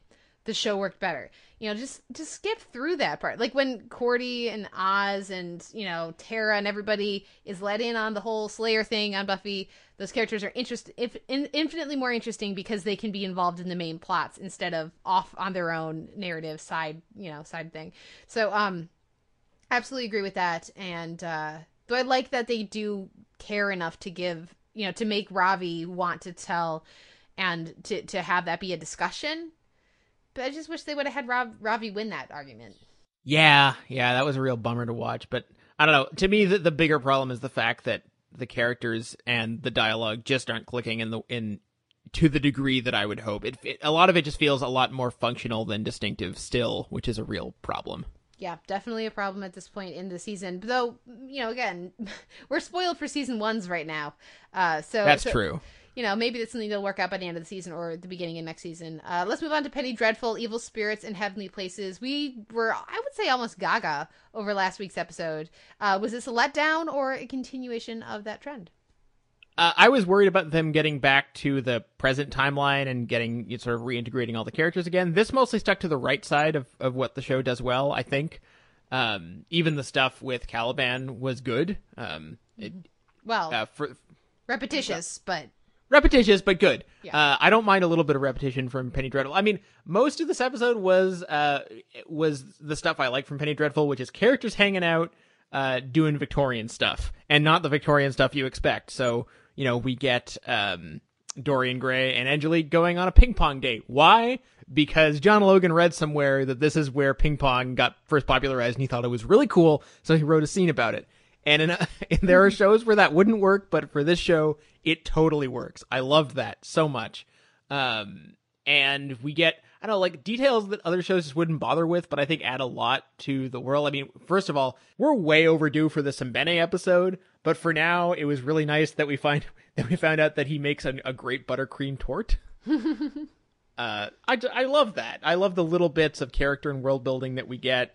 Uh, it makes you know there's very little threat in this episode, and uh, when we get you know half an hour, forty minutes of time spent on just learning who these people are and why we should care that they're being threatened, that makes everything way better. yeah, definitely. And like having Chandler immediately caught into the the the Yes. mark, you know, like th- things like that are just. And we'll see. I think they they keep teasing his father. So they're gonna have to pay. I mean, that's something that I expect to be like a end of season cliffhanger kind of thing, where they reveal I don't know an actor we like, or you know that he's another Wolfman or something. I don't know, but um, but I thought that scene really worked, and again, like making the characters smart, making them fun, giving them agency. That's how you get us to care about them. So when Vanessa just keeps screwing with with uh, uh, Frankenstein, Frankenstein. buying clothes. It's just it's adorable and it's it's super fun. And she's been so overdue a a chance to not growl at things and uh, Yes. lower her raspy voice to new levels of of uh you know grittiness. The part the part that I'm least interested in right now is the Timothy Dalton uh, Evelyn Poole relationship that they mentioned they bring up again here just because and i know we're supposed to be invested in it because we don't want him to end up like the guy from the previous episode but um it just seems strange to me that he wouldn't have connected those two things at this point. Like hasn't vanessa mentioned that evelyn poole is the one who's doing this to her? Uh, I don't know if she's met Evelyn Poole in the current timeline or not. yes she has because it was Has last she? season at the the seance the whole seance thing was remember evelyn poole was the one doing it and then vanessa like took it over and so both vanessa and the dalton character were there and they have both met her socially previously Oh, that is weird. I wonder if they'll explain that at some point. I mean, I get it with with Dalton because she seems to have like hexed him or something. She was Yeah. like controlling his mind, so Yeah. that makes sense. And maybe she did something to Vanessa, and I'm just not remembering it. Anyway, it's something they'll have to account for. Um, I will say that the the one scene that made me the, the scene that made me most uncomfortable was definitely the uh, Frankenstein Billie Piper sequence, which God. like some of it was great um you know with discuss you know this this very uh, sort of textbook discussion of patriarchy and sort of him ex- mansplaining patriarchy to the lady that he that he uh recreated. It was it was so like delightfully uncomfortable but then the rest of it was just not delightfully uncomfortable. Um i do think they did a great job like in terms of her physicality they did a great job with just how much awful pain she was in. Yeah, I just think I need that. You talk about fast forwarding. I need them to fast forward to her getting some of her memory back, but not that accent, so that she can have more agency. Because Yeah. that character, when that happens, is going to be awesome with the, with the the personality and the uh, the willfulness and the uh, the strength of purpose that we saw from Brona in season one give that to this new version of the character and she's going to be a really fun uh, addition to the cast. We can get rid of caliban and replace that character with this character and it'll be way more interested. Um but yeah but that that seems like they're really stretching that out and this everything we get with frankenstein and vanessa great. Uh the the the, the trickiness of the the lily frankenstein relationship interesting. But this like kept in a room, kept in a box. Tell me about the world, Lily. Not at all. That's one of the weaker corners of the show for me. As as is everything with the investigator. Do not care, not even a little. Yeah. And everything with the waxworks, and apparently soon to soon to be freak show. Do not care. Uh, yeah, I mean, again, it's one of those things that John Logan read about and thought was super cool, so he's so he's putting it in the show. And I, I continue to actually really enjoy that corner of the show because it's the stuff that's more overtly plot driven doesn't always work, but the world building basically always does. Um, but yeah, I don't. I, th- there was more that I enjoyed than didn't enjoy this week. Definitely, uh, more sort of on par with the second episode. I would say. I'm hoping that they can. can this was a nice proportion of characters doing casual hangout stuff and plot stuff. I would like them to Yeah. keep that ratio going. Yes, yes, that would be nice. So for me, not nearly as good as last week's, but a definite improvement on the rest of the season so far.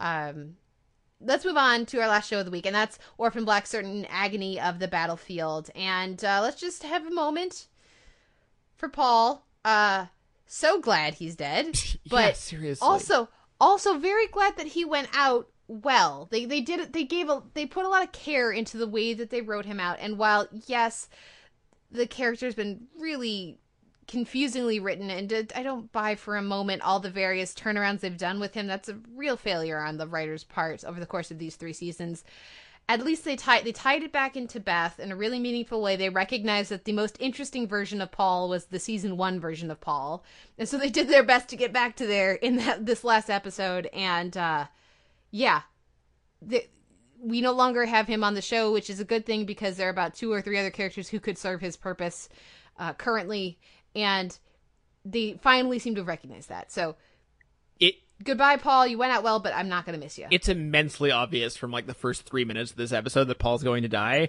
because he gets so much more attention from the beginning than he has gotten probably in two and a half seasons. You say that, but I didn't trust them to actually kill him off because they should have done it so long ago, or at least written him off so long ago that I didn't think that they would actually do it. So, yeah, um i don't know. I, to me it was it was the it was the clear move and i'm i'm glad they did it. Um this episode is strange to me because i didn't like it that much but i i disliked it in better ways than usual. Like it felt like it was really making an effort to be a good version of Orphan Black, even if it wasn't really working. It's not. It wasn't bad in the in the sense of like the early episodes of this season where there was just a bunch of shit happening nobody cares about and you know it's delving into mythology that was just so byzantine and useless and this felt more like okay we're gonna try to be the version of the show you remember even if we're not always good at it um, so you know heavy on fantasy sequences heavy on uh, the characters we actually care about um, but a lot of the stuff didn't really connect for me everything with paul like i appreciate that they they bent heaven and earth trying to make us care about Paul again. They really, really tried. It didn't work, but they really tried. Uh, so good on them. Um, what else didn't work? They really, really want us to enjoy the Donnie and Alison stuff, which uh, resulted in that ridiculously uh, GIF hungry sequence of them twerking in the bedroom, which I didn't really buy. I, I could kind of buy Donnie getting into it. Can't really buy Alison getting into it. Uh, at least not to that degree. It was just it was a little bit too much for me. I know you enjoyed it. Yeah, no, I really did. Uh, and and I totally can buy Alison getting into it because it's it it connects for me very much with her acting out or, or embracing this plotline. If you want to say that this whole plotline of the drug dealing all season doesn't fit with her character, then absolutely I agree. But if you if you buy her willingness to go into this world, then I can then I think that that her enjoyment, you know, like they're making it rain and everything, like that, especially because this is one of those times where being on basic cable, like the fact that she's wearing a bra while she does this is perfect for Alison. Like I absolutely like that kind of thing. Like that that I buy. Um so for me that all worked. It's completely disconnected with everything else going on and there's no point to it, but at least it's fun. Um if you're if that's going to be the case and they've now had their quotient of that. I've given them the it doesn't fit in, but it's fun so I'll, so so I'll give you a pass. Now they need to tie it in because I, it doesn't matter how fun and entertaining and glitter twerk party uh, the next episode is. If they don't very, very quickly tie it into what's going on with them to this larger thread of the Castor and Leda stuff, I don't know. I just don't think they can sustain it at all. Yeah, no. Um, speaking of Castor, uh, I wouldn't mind if they uh, resumed the earlier uh, the, the earlier trend of whittling down the Castors. I think we can. Re- I think we can resume doing that pretty soon. I don't think they're gonna, because I think if they were gonna, they would have kept Mark dead. Yeah. Oh God, you just made me remember that. That was easily my. That was easily the worst moment of the season so far. Uh, I still also negative care about um, bad lady whose name I can never remember. Mother, yeah, yeah. She has a name, but I just keep calling her Mother. Uh, I I concur. Um, the the stuff I wanted. What did you think of the stuff with Beth? Because for me, that really did work. It was very, uh, very uh, affecting. I'm glad they found a way to reincorporate Beth, even if it's just like an imagined version of Beth inside uh, Sarah's mind. That scene was very effective for me. I don't know the the stuff with with Beth and her like hallucinations or visions of like don't go into the light or go into the light or just uh it was some of it worked and some of it was just a little bit too much for me. Uh, the Beth scene kind of uh, towed that line very very closely to being too schmaltzy for my liking. Um, I think the performance made it work, but I wasn't uh, overly fond of, of the writing. It was it was very it was very telly, if I can if I can put it that way, in a in a way that didn't really make sense for someone's subconscious. Um, it was a little bit too direct. Uh, that being said, uh, glad Paul's dead. Um, and uh, I'm hoping that their clear deck will help them a little bit more. I, again, I don't think the episode, a lot of it didn't really work for me, but I like that they're uh, at least really trying to make uh, the, the the season momentum work for them. Uh, oh, and everything with Felix was great. It was nice to see him be a little bit more proactive. Yeah, absolutely. Um, and what do you think of our other big death this week? Helena eats the scorpion. Oh, yeah, that was great. Do you think the scorpion's back? Uh, oh, yeah, the Scorpion will always be back. Okay. Yeah, I, I really liked um the I thought the ending it was you could see it you know coming a mile away once you know they had the way too big an explosion for just one grenade but whatever um Yeah, there were like gas tanks in there or something though. yeah oh okay yeah I didn't think I didn't think of that that makes sense um yeah that, that I really like that ending I'm looking forward to Helena and Sarah road trip back to to Canada I guess from to Toronto from uh From, Mexico? Yeah that didn't feel like Mexico at all guys I'll- just I'm actually or from Black Team that didn't look like Mexico I'm actually going to be really curious to see if they're if they actually say we're going to Toronto because it's it's very clearly Toronto, but they've never even said they're in Canada. So like, Yeah. how do they do that? But Scarberia, right? That's a specific Toronto reference. Uh, yes, yes, it is. Um, but other that's really been the only one. So I don't know if they're going to Yeah. try to. Yeah, I don't know. Anyways, Yeah. it's it's if they just skip over the states, I'll be entertained. Yeah, yeah, definitely. Um, so uh, any other things to mention? I, again, the last the last thought I have on on this episode, I liked it a lot more than you did. It sounds you get like you guys can find my review at Sound On Sight for this episode. Uh, the last thing I'll mention is we get that lovely last scene with Helena and um and Sarah. And what's the first thing that came to mind for me after you know look at Maslany again being awesome, really nice, very affecting last moment for for this episode. Uh, Good Wife, shame, shame on you. Can I, I, I like to think that the Good Wife like crew and and some of like producers and and even like whoever's responsible between the two actors for the feud. I like to think that they watched that. You know, they had they they sat down to watch that and then just felt really bad about how shitty a job they did in the finale because guys, she like lifts herself up. Maslany lifts herself up from the ground and carries herself out, and it's completely seamless. Yeah. Yeah. Uh, my last comment is something that occurred to me this week is that uh, Maslany and her new girlfriend have really great chemistry. Yes. Oh, that's Ke- I. I for me, she's just Kenzi. Um, eh, you mean Cosima, right? Uh, yes, that's what I meant. Cosima. Yeah, that for me, that's she's just Kenzi still, um, because the actress was on Lost Girl playing a, a character Kenzi who was fabulous. Um, yeah, I just am not waiting. I'm not excited about how the sh- other shoe is going to drop there. I would love for her to not actually be connected to anything, but I don't trust that that's what they'll do. Um, the way she's like, Sarah, oh, you mentioned it in your sleep, but the show didn't show you, you know, mentioning it in your sleep. So therefore, we can't trust that you did. Um, I, I just you know it's nice to see Cosima smile, but I don't like how clearly they're they're uh, foregrounding that she will soon be crying again. Yeah. Um. Also, I'm not sure if I buy slash uh am totally into like Ice Queen Delphine or like Rachel No, not Delphine. at all. But Yeah. um, I mean, it's nice to have Evan Indalashia back. I guess. Yeah, I still really like her, but yeah, no. Uh, we'll we'll see what happens with that moving forward. So, what wins your week in genre and drama, Simon? Um, my options are Penny Dreadful, Orphan Black, Game of Thrones. Uh, I Uh, Flash finale, Flash. iZombie. I'll give it to Penny Dreadful, if only for ping pong. It's a weird thing to to award, but I was just totally delighted by that for some reason. Well, and I can totally see that lifting it over the edge for you because it was a delightful scene, especially just Angelique, Angelique just like wiping the Yeah. floor with Dorian too. That was great. And also, like for for, uh, for some reason, I don't mind that that storyline doesn't connect to anything. Like it's not like Yeah. it's just it's just a nice note to add. It's not like the the Alison and Donnie stuff where I'm just actively distracted by how disconnected it is. Like it doesn't connect to anything else, but it's uh, but it's a nice counterbalance. but it's also one scene. And it's yeah, one or two scenes. Um, I'm gonna give it to. Oh, I'm torn between the Flash finale and Orphan Black. I guess it's a finale. I'll give it to the Flash, and I like to think that Orphan Black will have an even better episode, continue their return to form for me, or at least an improvement, I would say for you, um, and have another installment that, that can win win this next week. Um, before Hannibal shows up and it becomes the Hannibal Award.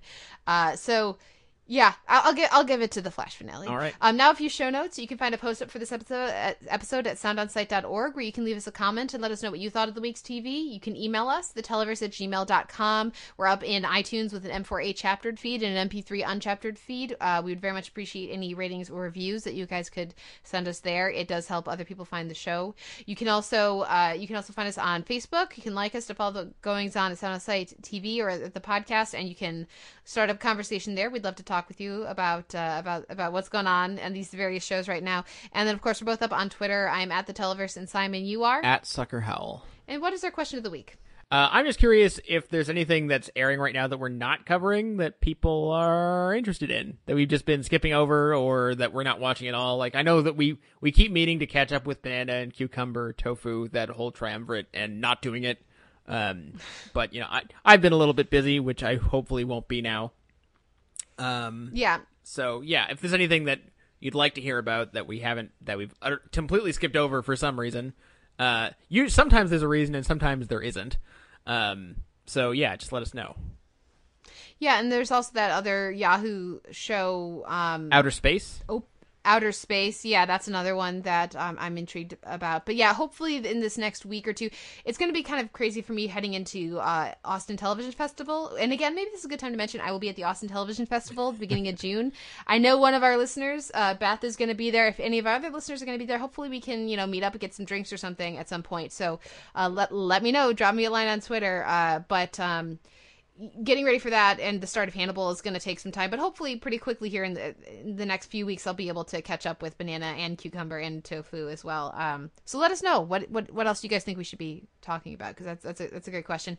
Um, now we'll take a break and we'll come back with friend of the show Steve Prokopy, uh, Capone from Ain't Cool News, to talk about Dark Night of the Scarecrow and the Night Stalker. So we'll be right back after this. On the CBS Saturday Night Movies, this gentleman saved this little girl's life, but they accused him of harming her. Do this ourselves. And he was tragically murdered.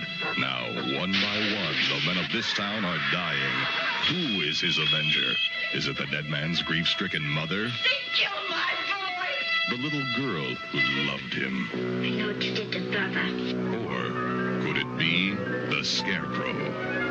Night of the Scarecrow, coming up next. Chapter 1. This is the story behind one of the greatest manhunts in history.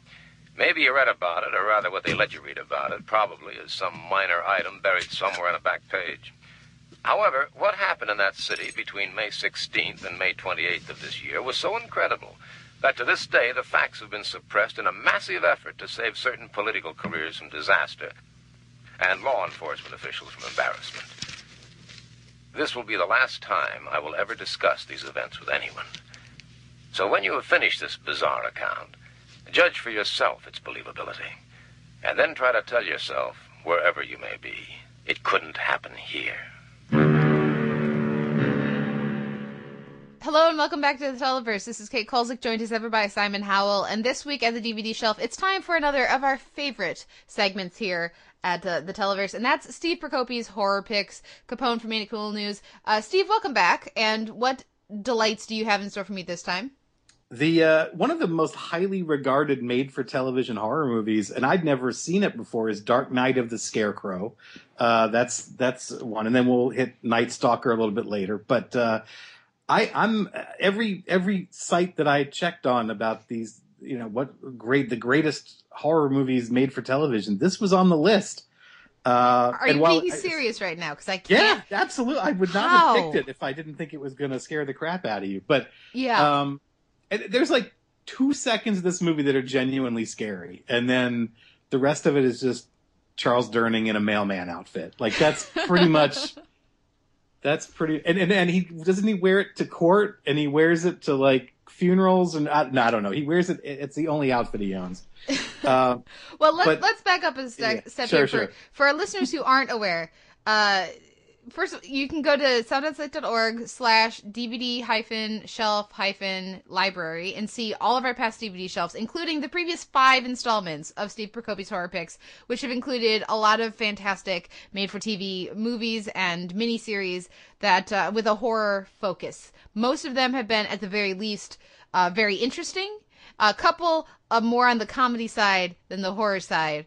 Uh, and I would say that's basically where you have to take Dark Night of the Scarecrow, right? Because I, I want to know, it has like a 40% on Rotten Tomatoes or something like that. I want to know how anyone could think this was a scary movie, not even just now, but at the time. Because it really, there's like two or three moments that are very effective, and certainly elements are effective, but as a whole, damn. Should we maybe explain the concept of this movie? Simon, why take it away? oh, all right. Um, so uh, Charles Durning plays um, apparently uh, a, a latent pedophile, although that's not really dealt with uh, very, very directly. Uh, who spies uh, a, a young girl who's who's playing around with this uh, mentally challenged fellow who is played in the most stereotypically uh, mentally challenged fashion possible. Uh, v- uh, a- apropos of is this 19 what's the year on this 1981. 81. 81 seriously And that's Larry Anyway. Drake, by the way, an actor I've seen in many other things. He has played a character like this before. Wasn't he in L.A. L.A. Law? Was that what it was? That he played a, a mentally challenged guy as well, didn't he? Right. Anyway, it, it, it's it's a mentally challenged guy performance straight out of 1961. Um, uh, so uh, he, d- d- doesn't like the look of what he sees. So he and uh, and a, and I'm skipping a few things here, but basically he and a posse uh, round you know ha- have a vigilante justice of sorts and shoot him a bunch of times while uh, he's dressed as a scarecrow. Don't ask. And um, then of course the scarecrow returns for vengeance. Uh, that's the whole movie, and Charles Durning in a uh, Charles Durning, the, the the latent pedophile mailman. Yes, with a very entertaining hat, I must say. I was enjoying his his mailman hat quite a bit. That was my favorite part of his costume. And he sweats a lot. very sweaty, which is appropriate, I would say, for for the film or the movie, TV movie, and for the performance. But here's what I'm gonna say: this is not a good movie. I don't know why people thought it was a good movie. I have no idea what what how much they must have paid Vincent Price to get the marvelous or marvelous I was terrified quote from him that's on the front of their DVD here. but um there are a few things that I will give them credit for. One of which is the score, which is very campy, very over the top, and yet for me was surprisingly effective. I was watching this with my sister saying, This is not scary. And yet and, and this score is very obvious, and yet it's somehow working on me a little bit, so credit where it's due. Um, and then also, I actually think that uh, during there's parts of this performance are actually pretty good considering what the film is. There, when he's like kind of being creepily looking uh, at the girl, or like kind of just like appears around the young girl at the at the Halloween party.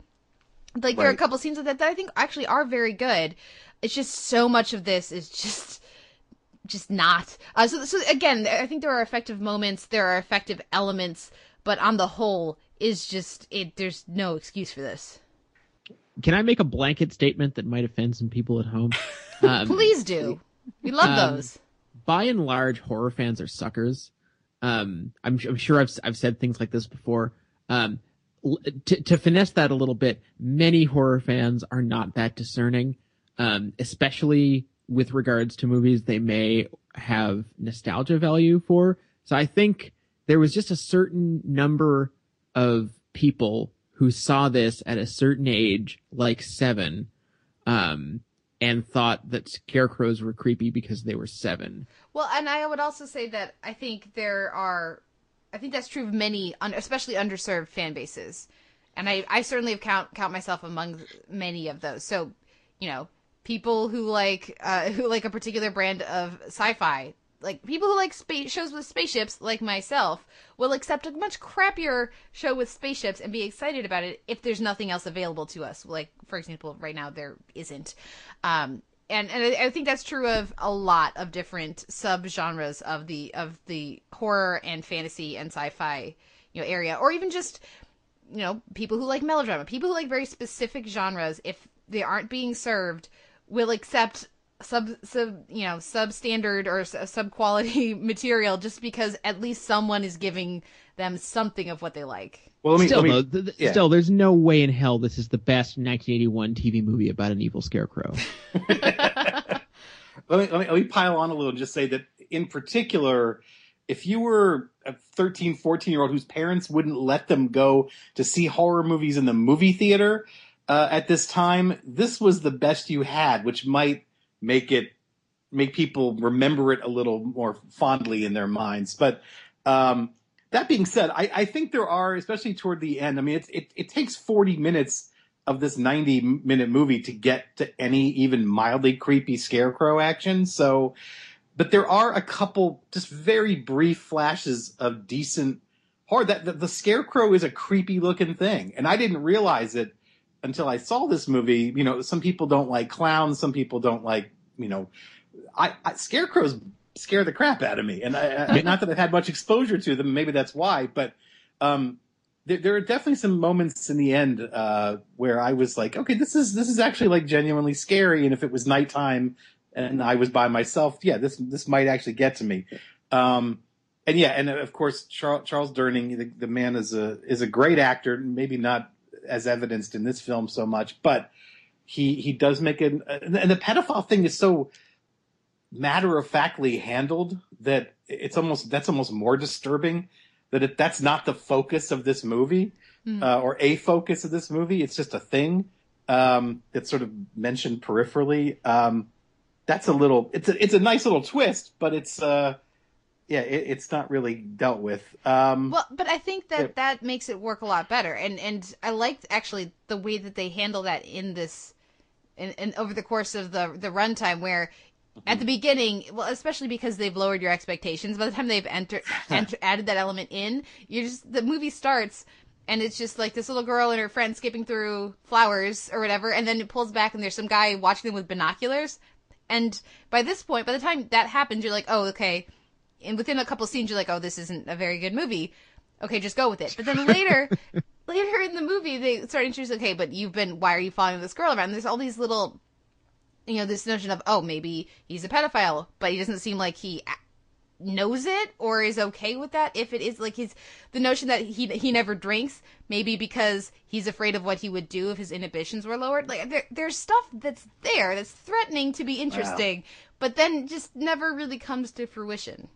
Well, I, at first I thought he was watching them because he didn't, um, just because he didn't like the Larry Drake Yeah. character, which is why like you don't really hear someone sort of peripherally mentions it later that oh we know about you and and and we're like wait what are they talking about? And then you realize oh no he was spying on the girl in those scenes, so it, it is actually there's a depth there. I'm not even sure it was intentional, but.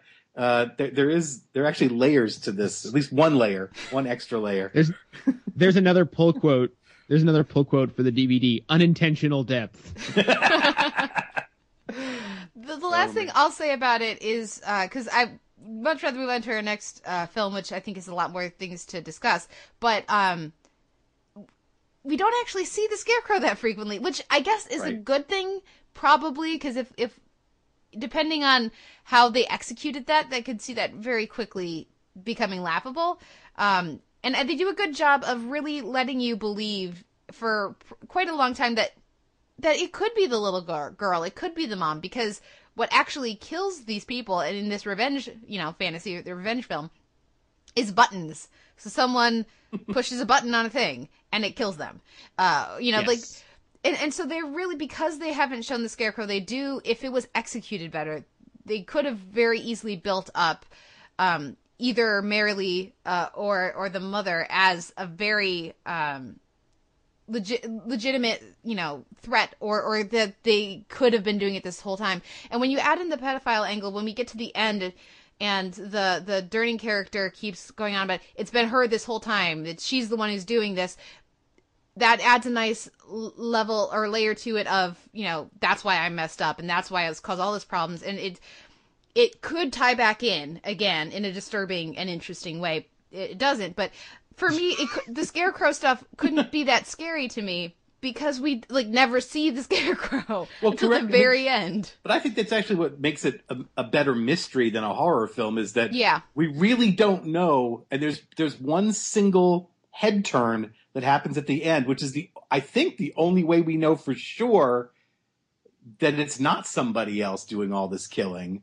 That it that, that- because I think that's the only time we see him move. Am I right? Am I remembering that right?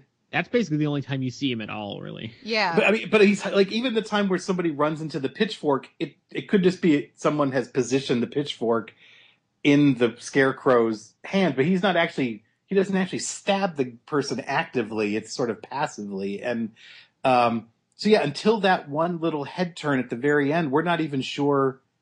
We it could be the little girl. I mean, it could be the Mhm. crazy little girl, and I that's why I mean I think it works. I think that's deliberate, not showing him. Although I think it's a mistake because the scarecrow, uh, like I said, is genuinely creepy, and um, you know, without you can't see the eyes and you can't see the mouth and through the through the hood. Um, that, that, that those are those are great little touches. Um, but well, and the ending has the potential to be a really potent stinger of now let's play the chasing game of Yeah. okay is she now gonna sick this if she's like if they build up this notion that maybe she's crazy and maybe you know there's an element a dark element within her is she now gonna sick her friend the scarecrow on the whole town like there's so much potential in that last line but it hasn't been built to and it's more fun to think about maybe that's what they meant but for all we you know if that's what they meant they needed to do a lot more legwork Yeah, it's one of those concepts that probably should get reworked and someone should do something with. I I have two last comments about the screenplay, and then we can blessedly move on. I think. Hmm. Um, one fatal fatal flaw in the screenplay is that there is absolutely no one to care about. Um, you, you know, most there's a reason that most horror films focus on like uh on a series of hapless, largely female protagonists, usually, um, who are you know more or less you know innocent one way or another. Then we need to figure out if they survive the thing. Here, it's just we have Charles Durning who's just sweaty and awful and deserves to die, and then does. Um, there's no there's no real stakes to get invested in. Uh, other thing is that this completely innocent guy gets murdered, and uh, be- because ostensibly because the townspeople think uh, that he is potentially evil and is harming children, um, and then uh, he comes back as a murderous spirit, which kind of inadvertently makes it seem like killing him was a good idea. Well, and then and on top of that is this notion that he's mentally challenged, and uh, and so all of the ways that the people are taunted and then killed are labyrinthine, and they are far beyond who he was as but who Bubba was when he was alive. Exactly. So it kind of makes it seem like he did have this like evil this evil genius lurking Well- underneath, which is weird. For me, it doesn't seem like that at all. It just seems like it's not him at all. It's like this larger force, like, and so when it's supposed to be him at the end, when you know she goes, "Oh, Bubba," you know, then I, the flower, yeah. yeah, then it just that was disconnected because it was for me because it was like he was freed of the shackles of the body he had been born into, and so he could be more cunning and more, uh, more scheming in his revenge. But then we're also supposed to think that he's still the same flower giving Bubba, you know. I, I'm putting we, Yeah. we're putting way more thought into it than they did. This was written in less time than it took us to discuss it just now. I honestly do believe it's just supposed to be that he just wants to kill the guys that put bullets in him, and that's it. Like that's the only negative part of him. I mean, that's the only sort of sinister part of him is just getting that revenge, and then just and then just playing with the girl after that. So Yeah. yeah. I mean, it's it's a it's a it's an interest. I mean, it's, cer- it's certainly not a single idea is, is left un, unfinished, but uh, or, or uh, nothing nothing here has been thought out thoroughly, uh, that thoroughly. But uh, yeah, there's there, there's there's I, I don't get why it's so highly regarded, but I do get why it had why some people may have paid attention to it at the time. I think it was probably in line with a lot of the horror that was going on, even in films at the time. Well, let's let's move on to our next uh, film for this TV movie for this segment, and that's The Night Stalker, the made-for-television movie from 1972 that then spawned the one season series uh, Kolchak the Night Stalker. And this is one that I you know I've heard mentioned before. I know I know what it, you know we've written. There have been articles that have gone up at Sound on Sight about the series, and um, and I'm I'm very familiar with just the the Darren McGavin in the white suit with the cross and everything like that iconography. Um, but in contrast, I don't know if this is well regarded because I can't think of anyone ever talking about it, at least amongst my TV circles. And I, I had so much fun with this. It was a blast. this this is absolutely it has always been regarded as like the X Files would not have existed without this show being on, even it was only on a single season. And in fact, when Darren McGavin guest guested on the X Files one time, he didn't play Kolchak, but he played a guy who basically that was called he was sort of the guy that started the X Files project, and they called him the father of the X Files and the show. So the the the the legacy is very clearly delineated. It's it's it's you know I mean and, and it's weird that it took that long for anyone to sort of pick up on that again. It was way ahead of its time, uh, and and actually the series. Uh, the, the movie takes place in Las Vegas. The series takes place in Chicago. So uh, that added kind of a fun layer when I first saw it. Uh, but I actually, it's been a long time since I've seen the, the two. There were two films, uh, Night of the Stalker and Night of The Night the Strangler and the Night The Night Strangler, Stalker right, and right. the Night Strangler. Yeah, Night Strangler was the second one, and which I, I barely remember. But if you buy the DVD, you get both of them on one disc. So, um, but yeah, I, I, I've always loved this film, and I can't, can't believe it's taken me this long to, to throw it in the mix here. Well, and it's one that because Chris Carter has commented on on the connection with you know Night Stalker to Yeah. to the X Files, and from the first scene, it was clear. But then just that was just, it added such a layer of enjoyment for me to this. But I also see such a strong connection to Dragnet as well with the voiceover and and and so it was just it's such an interesting um it has all these interesting connections for me to other TV. Um, but even just aside from that, it's well paced. It's it gets in and out. It's like seventy minutes, and uh, we should also mention that it was hugely popular. It, it was it had Wow. like a fifty three share, which for those who I don't know, 54 share actually. that means of the people who had a TV on that night, fifty four percent of them watched this. It was it was literally the it was literally the most at the time to date it was the most watched made for television movie ever and it beat Brian's song uh which it Yeah. blew it out of the water actually yeah that was what it supplanted and yet nobody talks about the TV show. And the show only lasted 20 episodes, one season, and nobody talks about this film. It's just boggling to me. Uh, Simon, were you familiar with The Night Stalker before this? Uh, not at all. And I think uh, this again, we should explain this more. Um, so uh, essentially, uh, the the Kolchak character is a reporter who, uh, and it, and, and not knowing anything about this, uh, for the first twenty minutes, I was like, why are we watching this? I was I was enjoying it, but I was I I had no concept of how this connected to to us at all because I figured based on the presentation, you know, we have all these women being uh, stalked and murdered, and the, there are some vampiric elements. I was like, but this isn't really going to be a vampire thing because that's not the the mode of presentation at all. That's not the tone at all. Yeah. Right. It's it's very much it's it feels much more Columbo than Dracula. And uh, then it turns out to be not only a, a vampire story, but a very traditional vampire story, uh, to the degree that there are crosses and stakes involved.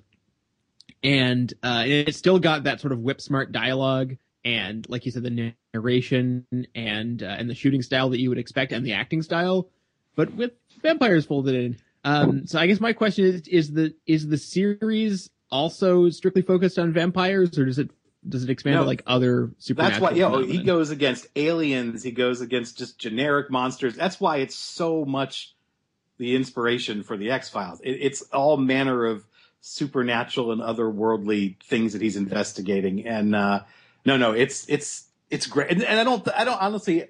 A lot of the creative team behind the two the two films did not carry over uh, to the series. So, like, the, this film was written by Richard Matheson, and if I have to explain Yeah. who that is, then you probably shouldn't be listening. But and then Dan Curtis created it, who's the guy who created Dark Shadows. I mean, he, you know, he that's that's about as powerful a creative force behind a supernatural story as you can get. But that I think the whole Columbo aspect of it is what makes it because it starts out like this pretty standard issue procedural for the time. I mean, in this in the early '70s, there were a lot of TV cops on, and and and uh, so that all the cops in here are just like right out of the cop handbook. And um, but it's that it's it's that meshing of those two styles because I can't imagine that that had ever been done before, and that's probably why it was so fascinating to people at the time to have that super like how would the police actually investigate crimes like this and how long would it take them to really finally cave in and admit to what they were going up against here? Um, and it helps that the vampires kind of kick ass. Like he's a great i don't know who that actor is but he i mean i know who it is but i've never seen him before. Uh, and he's he's a pretty awesome vampire. He, he's super strong and he you know he takes bullets and doesn't go down and it just he's kind of creepy looking. He's really creepy looking and um, he kind of dresses like a mortician more than Count Dracula, but uh, but he does have red lining inside his jacket, which I appreciated. Um, no, it's it's just so it's so it's such a strong telling of a story like this. But the progression really holds your hand through it. Like, I, I was again, this is I was watching th- this with my sister, and uh, I was asking her, "Do you think that they sold this like in the commercials? Because it, you know, it isn't, it isn't like it got that rating plus five on DVR in the 70s. So people all tuned in to watch it. Do you think they sold it as just another crime thing? or did they? Do you think they sold it as a horror movie because, so, like you're saying, Simon, so much at the beginning just feels like a straightforward procedural or, or like a, a noir influenced kind of uh, cop story, and then to, to go so so gently from this is some crazy serial killer who thinks he's a vampire to oh shit no it's really it is a straight up is a vampire. The, the self-awareness of that character of the of the kolchak character such a fun performance from darren mcgavin.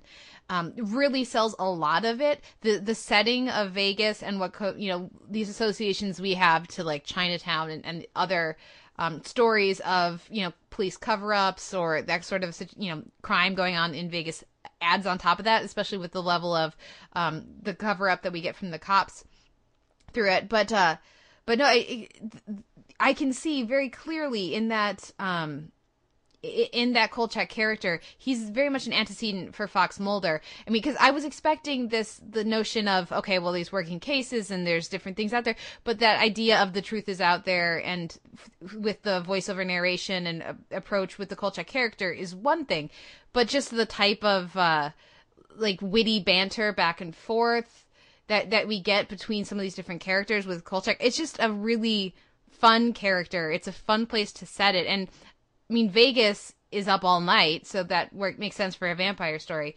But it's also super bright during the day. So when when you have the climax at the end, it just I just think the whole thing works really well. Oh well, I, I mean, you were talking about old school Vegas. I just love looking at. I mean, so many of those buildings aren't even there anymore, and I that's why I I love seeing the setting is great. The um, I, in particular, I want to focus on that those last uh, the last 20 minutes or so, there's two things going on. Kolchak finally confronting the vampire, him creeping through the vampire's house is genuinely terrifying stuff. I mean, especially uh, for TV at the time, it must have been just god awful. I mean, just it was it was really got to me. And then the I mean, Richard Matheson also wrote a lot of Twilight Zone episodes, and the ending with the cops double crossing him basically about telling the story um, really just leaves a horrible taste in your mouth. I mean, it, in a good way. It, it's a really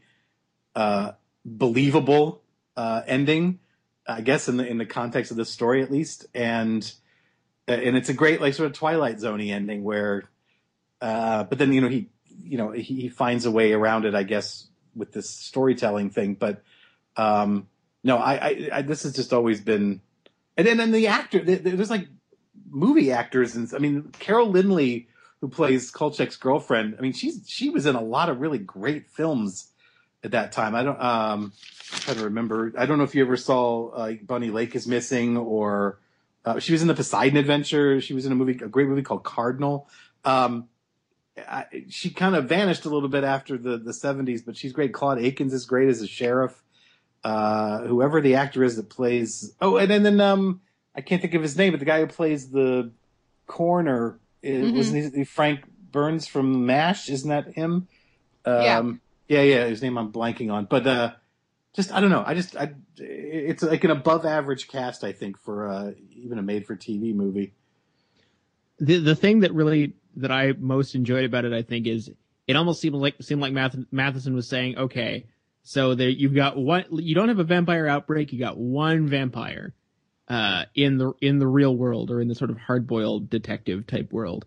What would that look like if you just hmm. had one of them? What how how might they behave, and how might people react to that? Um, and it seems like the the world was sort of built around that idea. Um, I mean that that combined with this uh, sort of uh, Kolchak character, who um, I don't know if he created or not, um, but you know, so starting from there, it's like, okay, well, if it was real, obviously, um, the cops wouldn't be rushing out to say, hey, we've got a vampire, so maybe, uh, maybe we should treat it like a vampire. Um, it kind of makes sense that you need to have this outsider figure to clarify that, uh, at, you know, to, to the, to the powers that be. And that, and the cynical ending makes perfect sense on a practical level uh, in terms of you know th- they managed to contain the situation with his help, and then why would they? Why on earth would they honor their bargain? It makes no sense for them to do that.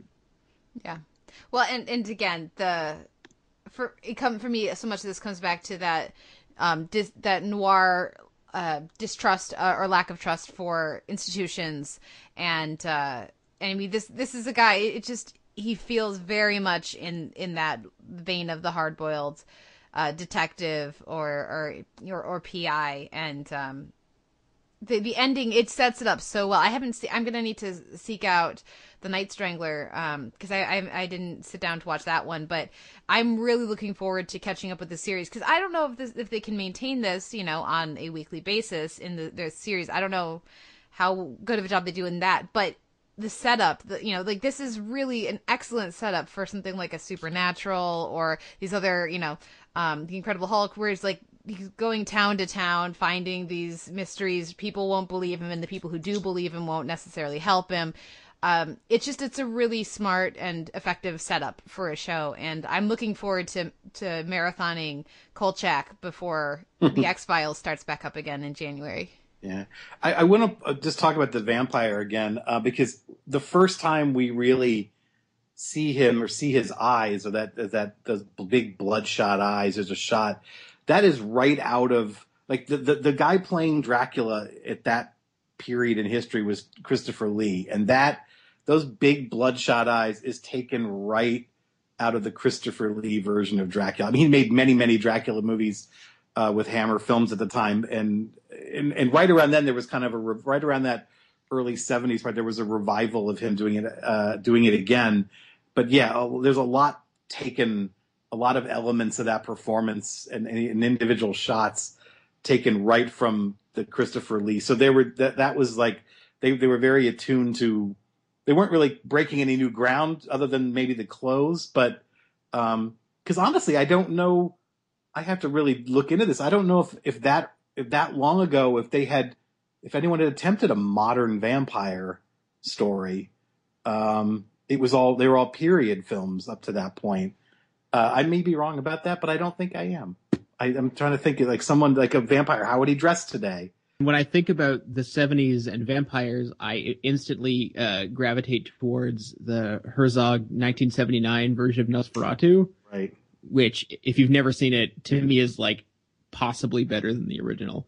Um, it's it's like probably the creepiest vampire thing ever. Uh, so it was a good good decade for vampires, but yeah, not necessarily a time when people were, were reinventing the wheel like sort of this was kind of attempting to do. Yeah, I will add that this is probably the first time we've ever seen a vampire vampire at the, to this to the point like to date. This was probably the first time we ever saw a vampire drive a car, or at That's least a station true. wagon. Yeah. Usually they fly, right? Yeah. Um, yeah. Well, we've already gone past our time, so we should wrap things up. Do we have any final thoughts on either Dark Night of the Scarecrow or The Night Stalker? Steve? Uh, Night Stalker is amazing. If you haven't seen it, then you haven't done your horror homework. And That's n- all. as as all we need to say about Dark Night of the Scarecrow. Okay, uh, Simon, how about you? Uh, I will merely repeat um, that Dark Night of the Scarecrow is is a dumb movie. I just think it should be said again. okay, fair enough. And yeah, I, again, I'm gonna echo you, Steve, and uh, encourage our listeners to to go check out The Night Stalker, available on DVD or on YouTube. um, and again, seventy like seventy two minutes. You're in and out. It's it's great. Go go check it out. It's a lot of fun. Um, I hope we haven't overhyped anyone's expectations, but it's it's a entertaining hour hour and you know hour and 10 hour 15 movie. And and if any x-files fans who haven't seen this you will be happy that you checked it out. Go check it out. Um thank you again so much steve for coming on the podcast. Uh we always love when you can come on. Where can our listeners find you and your work online? On ain'titcool.com. and uh thank you again steve. Thank you everyone for listening. We'll be back next week with another episode of the televerse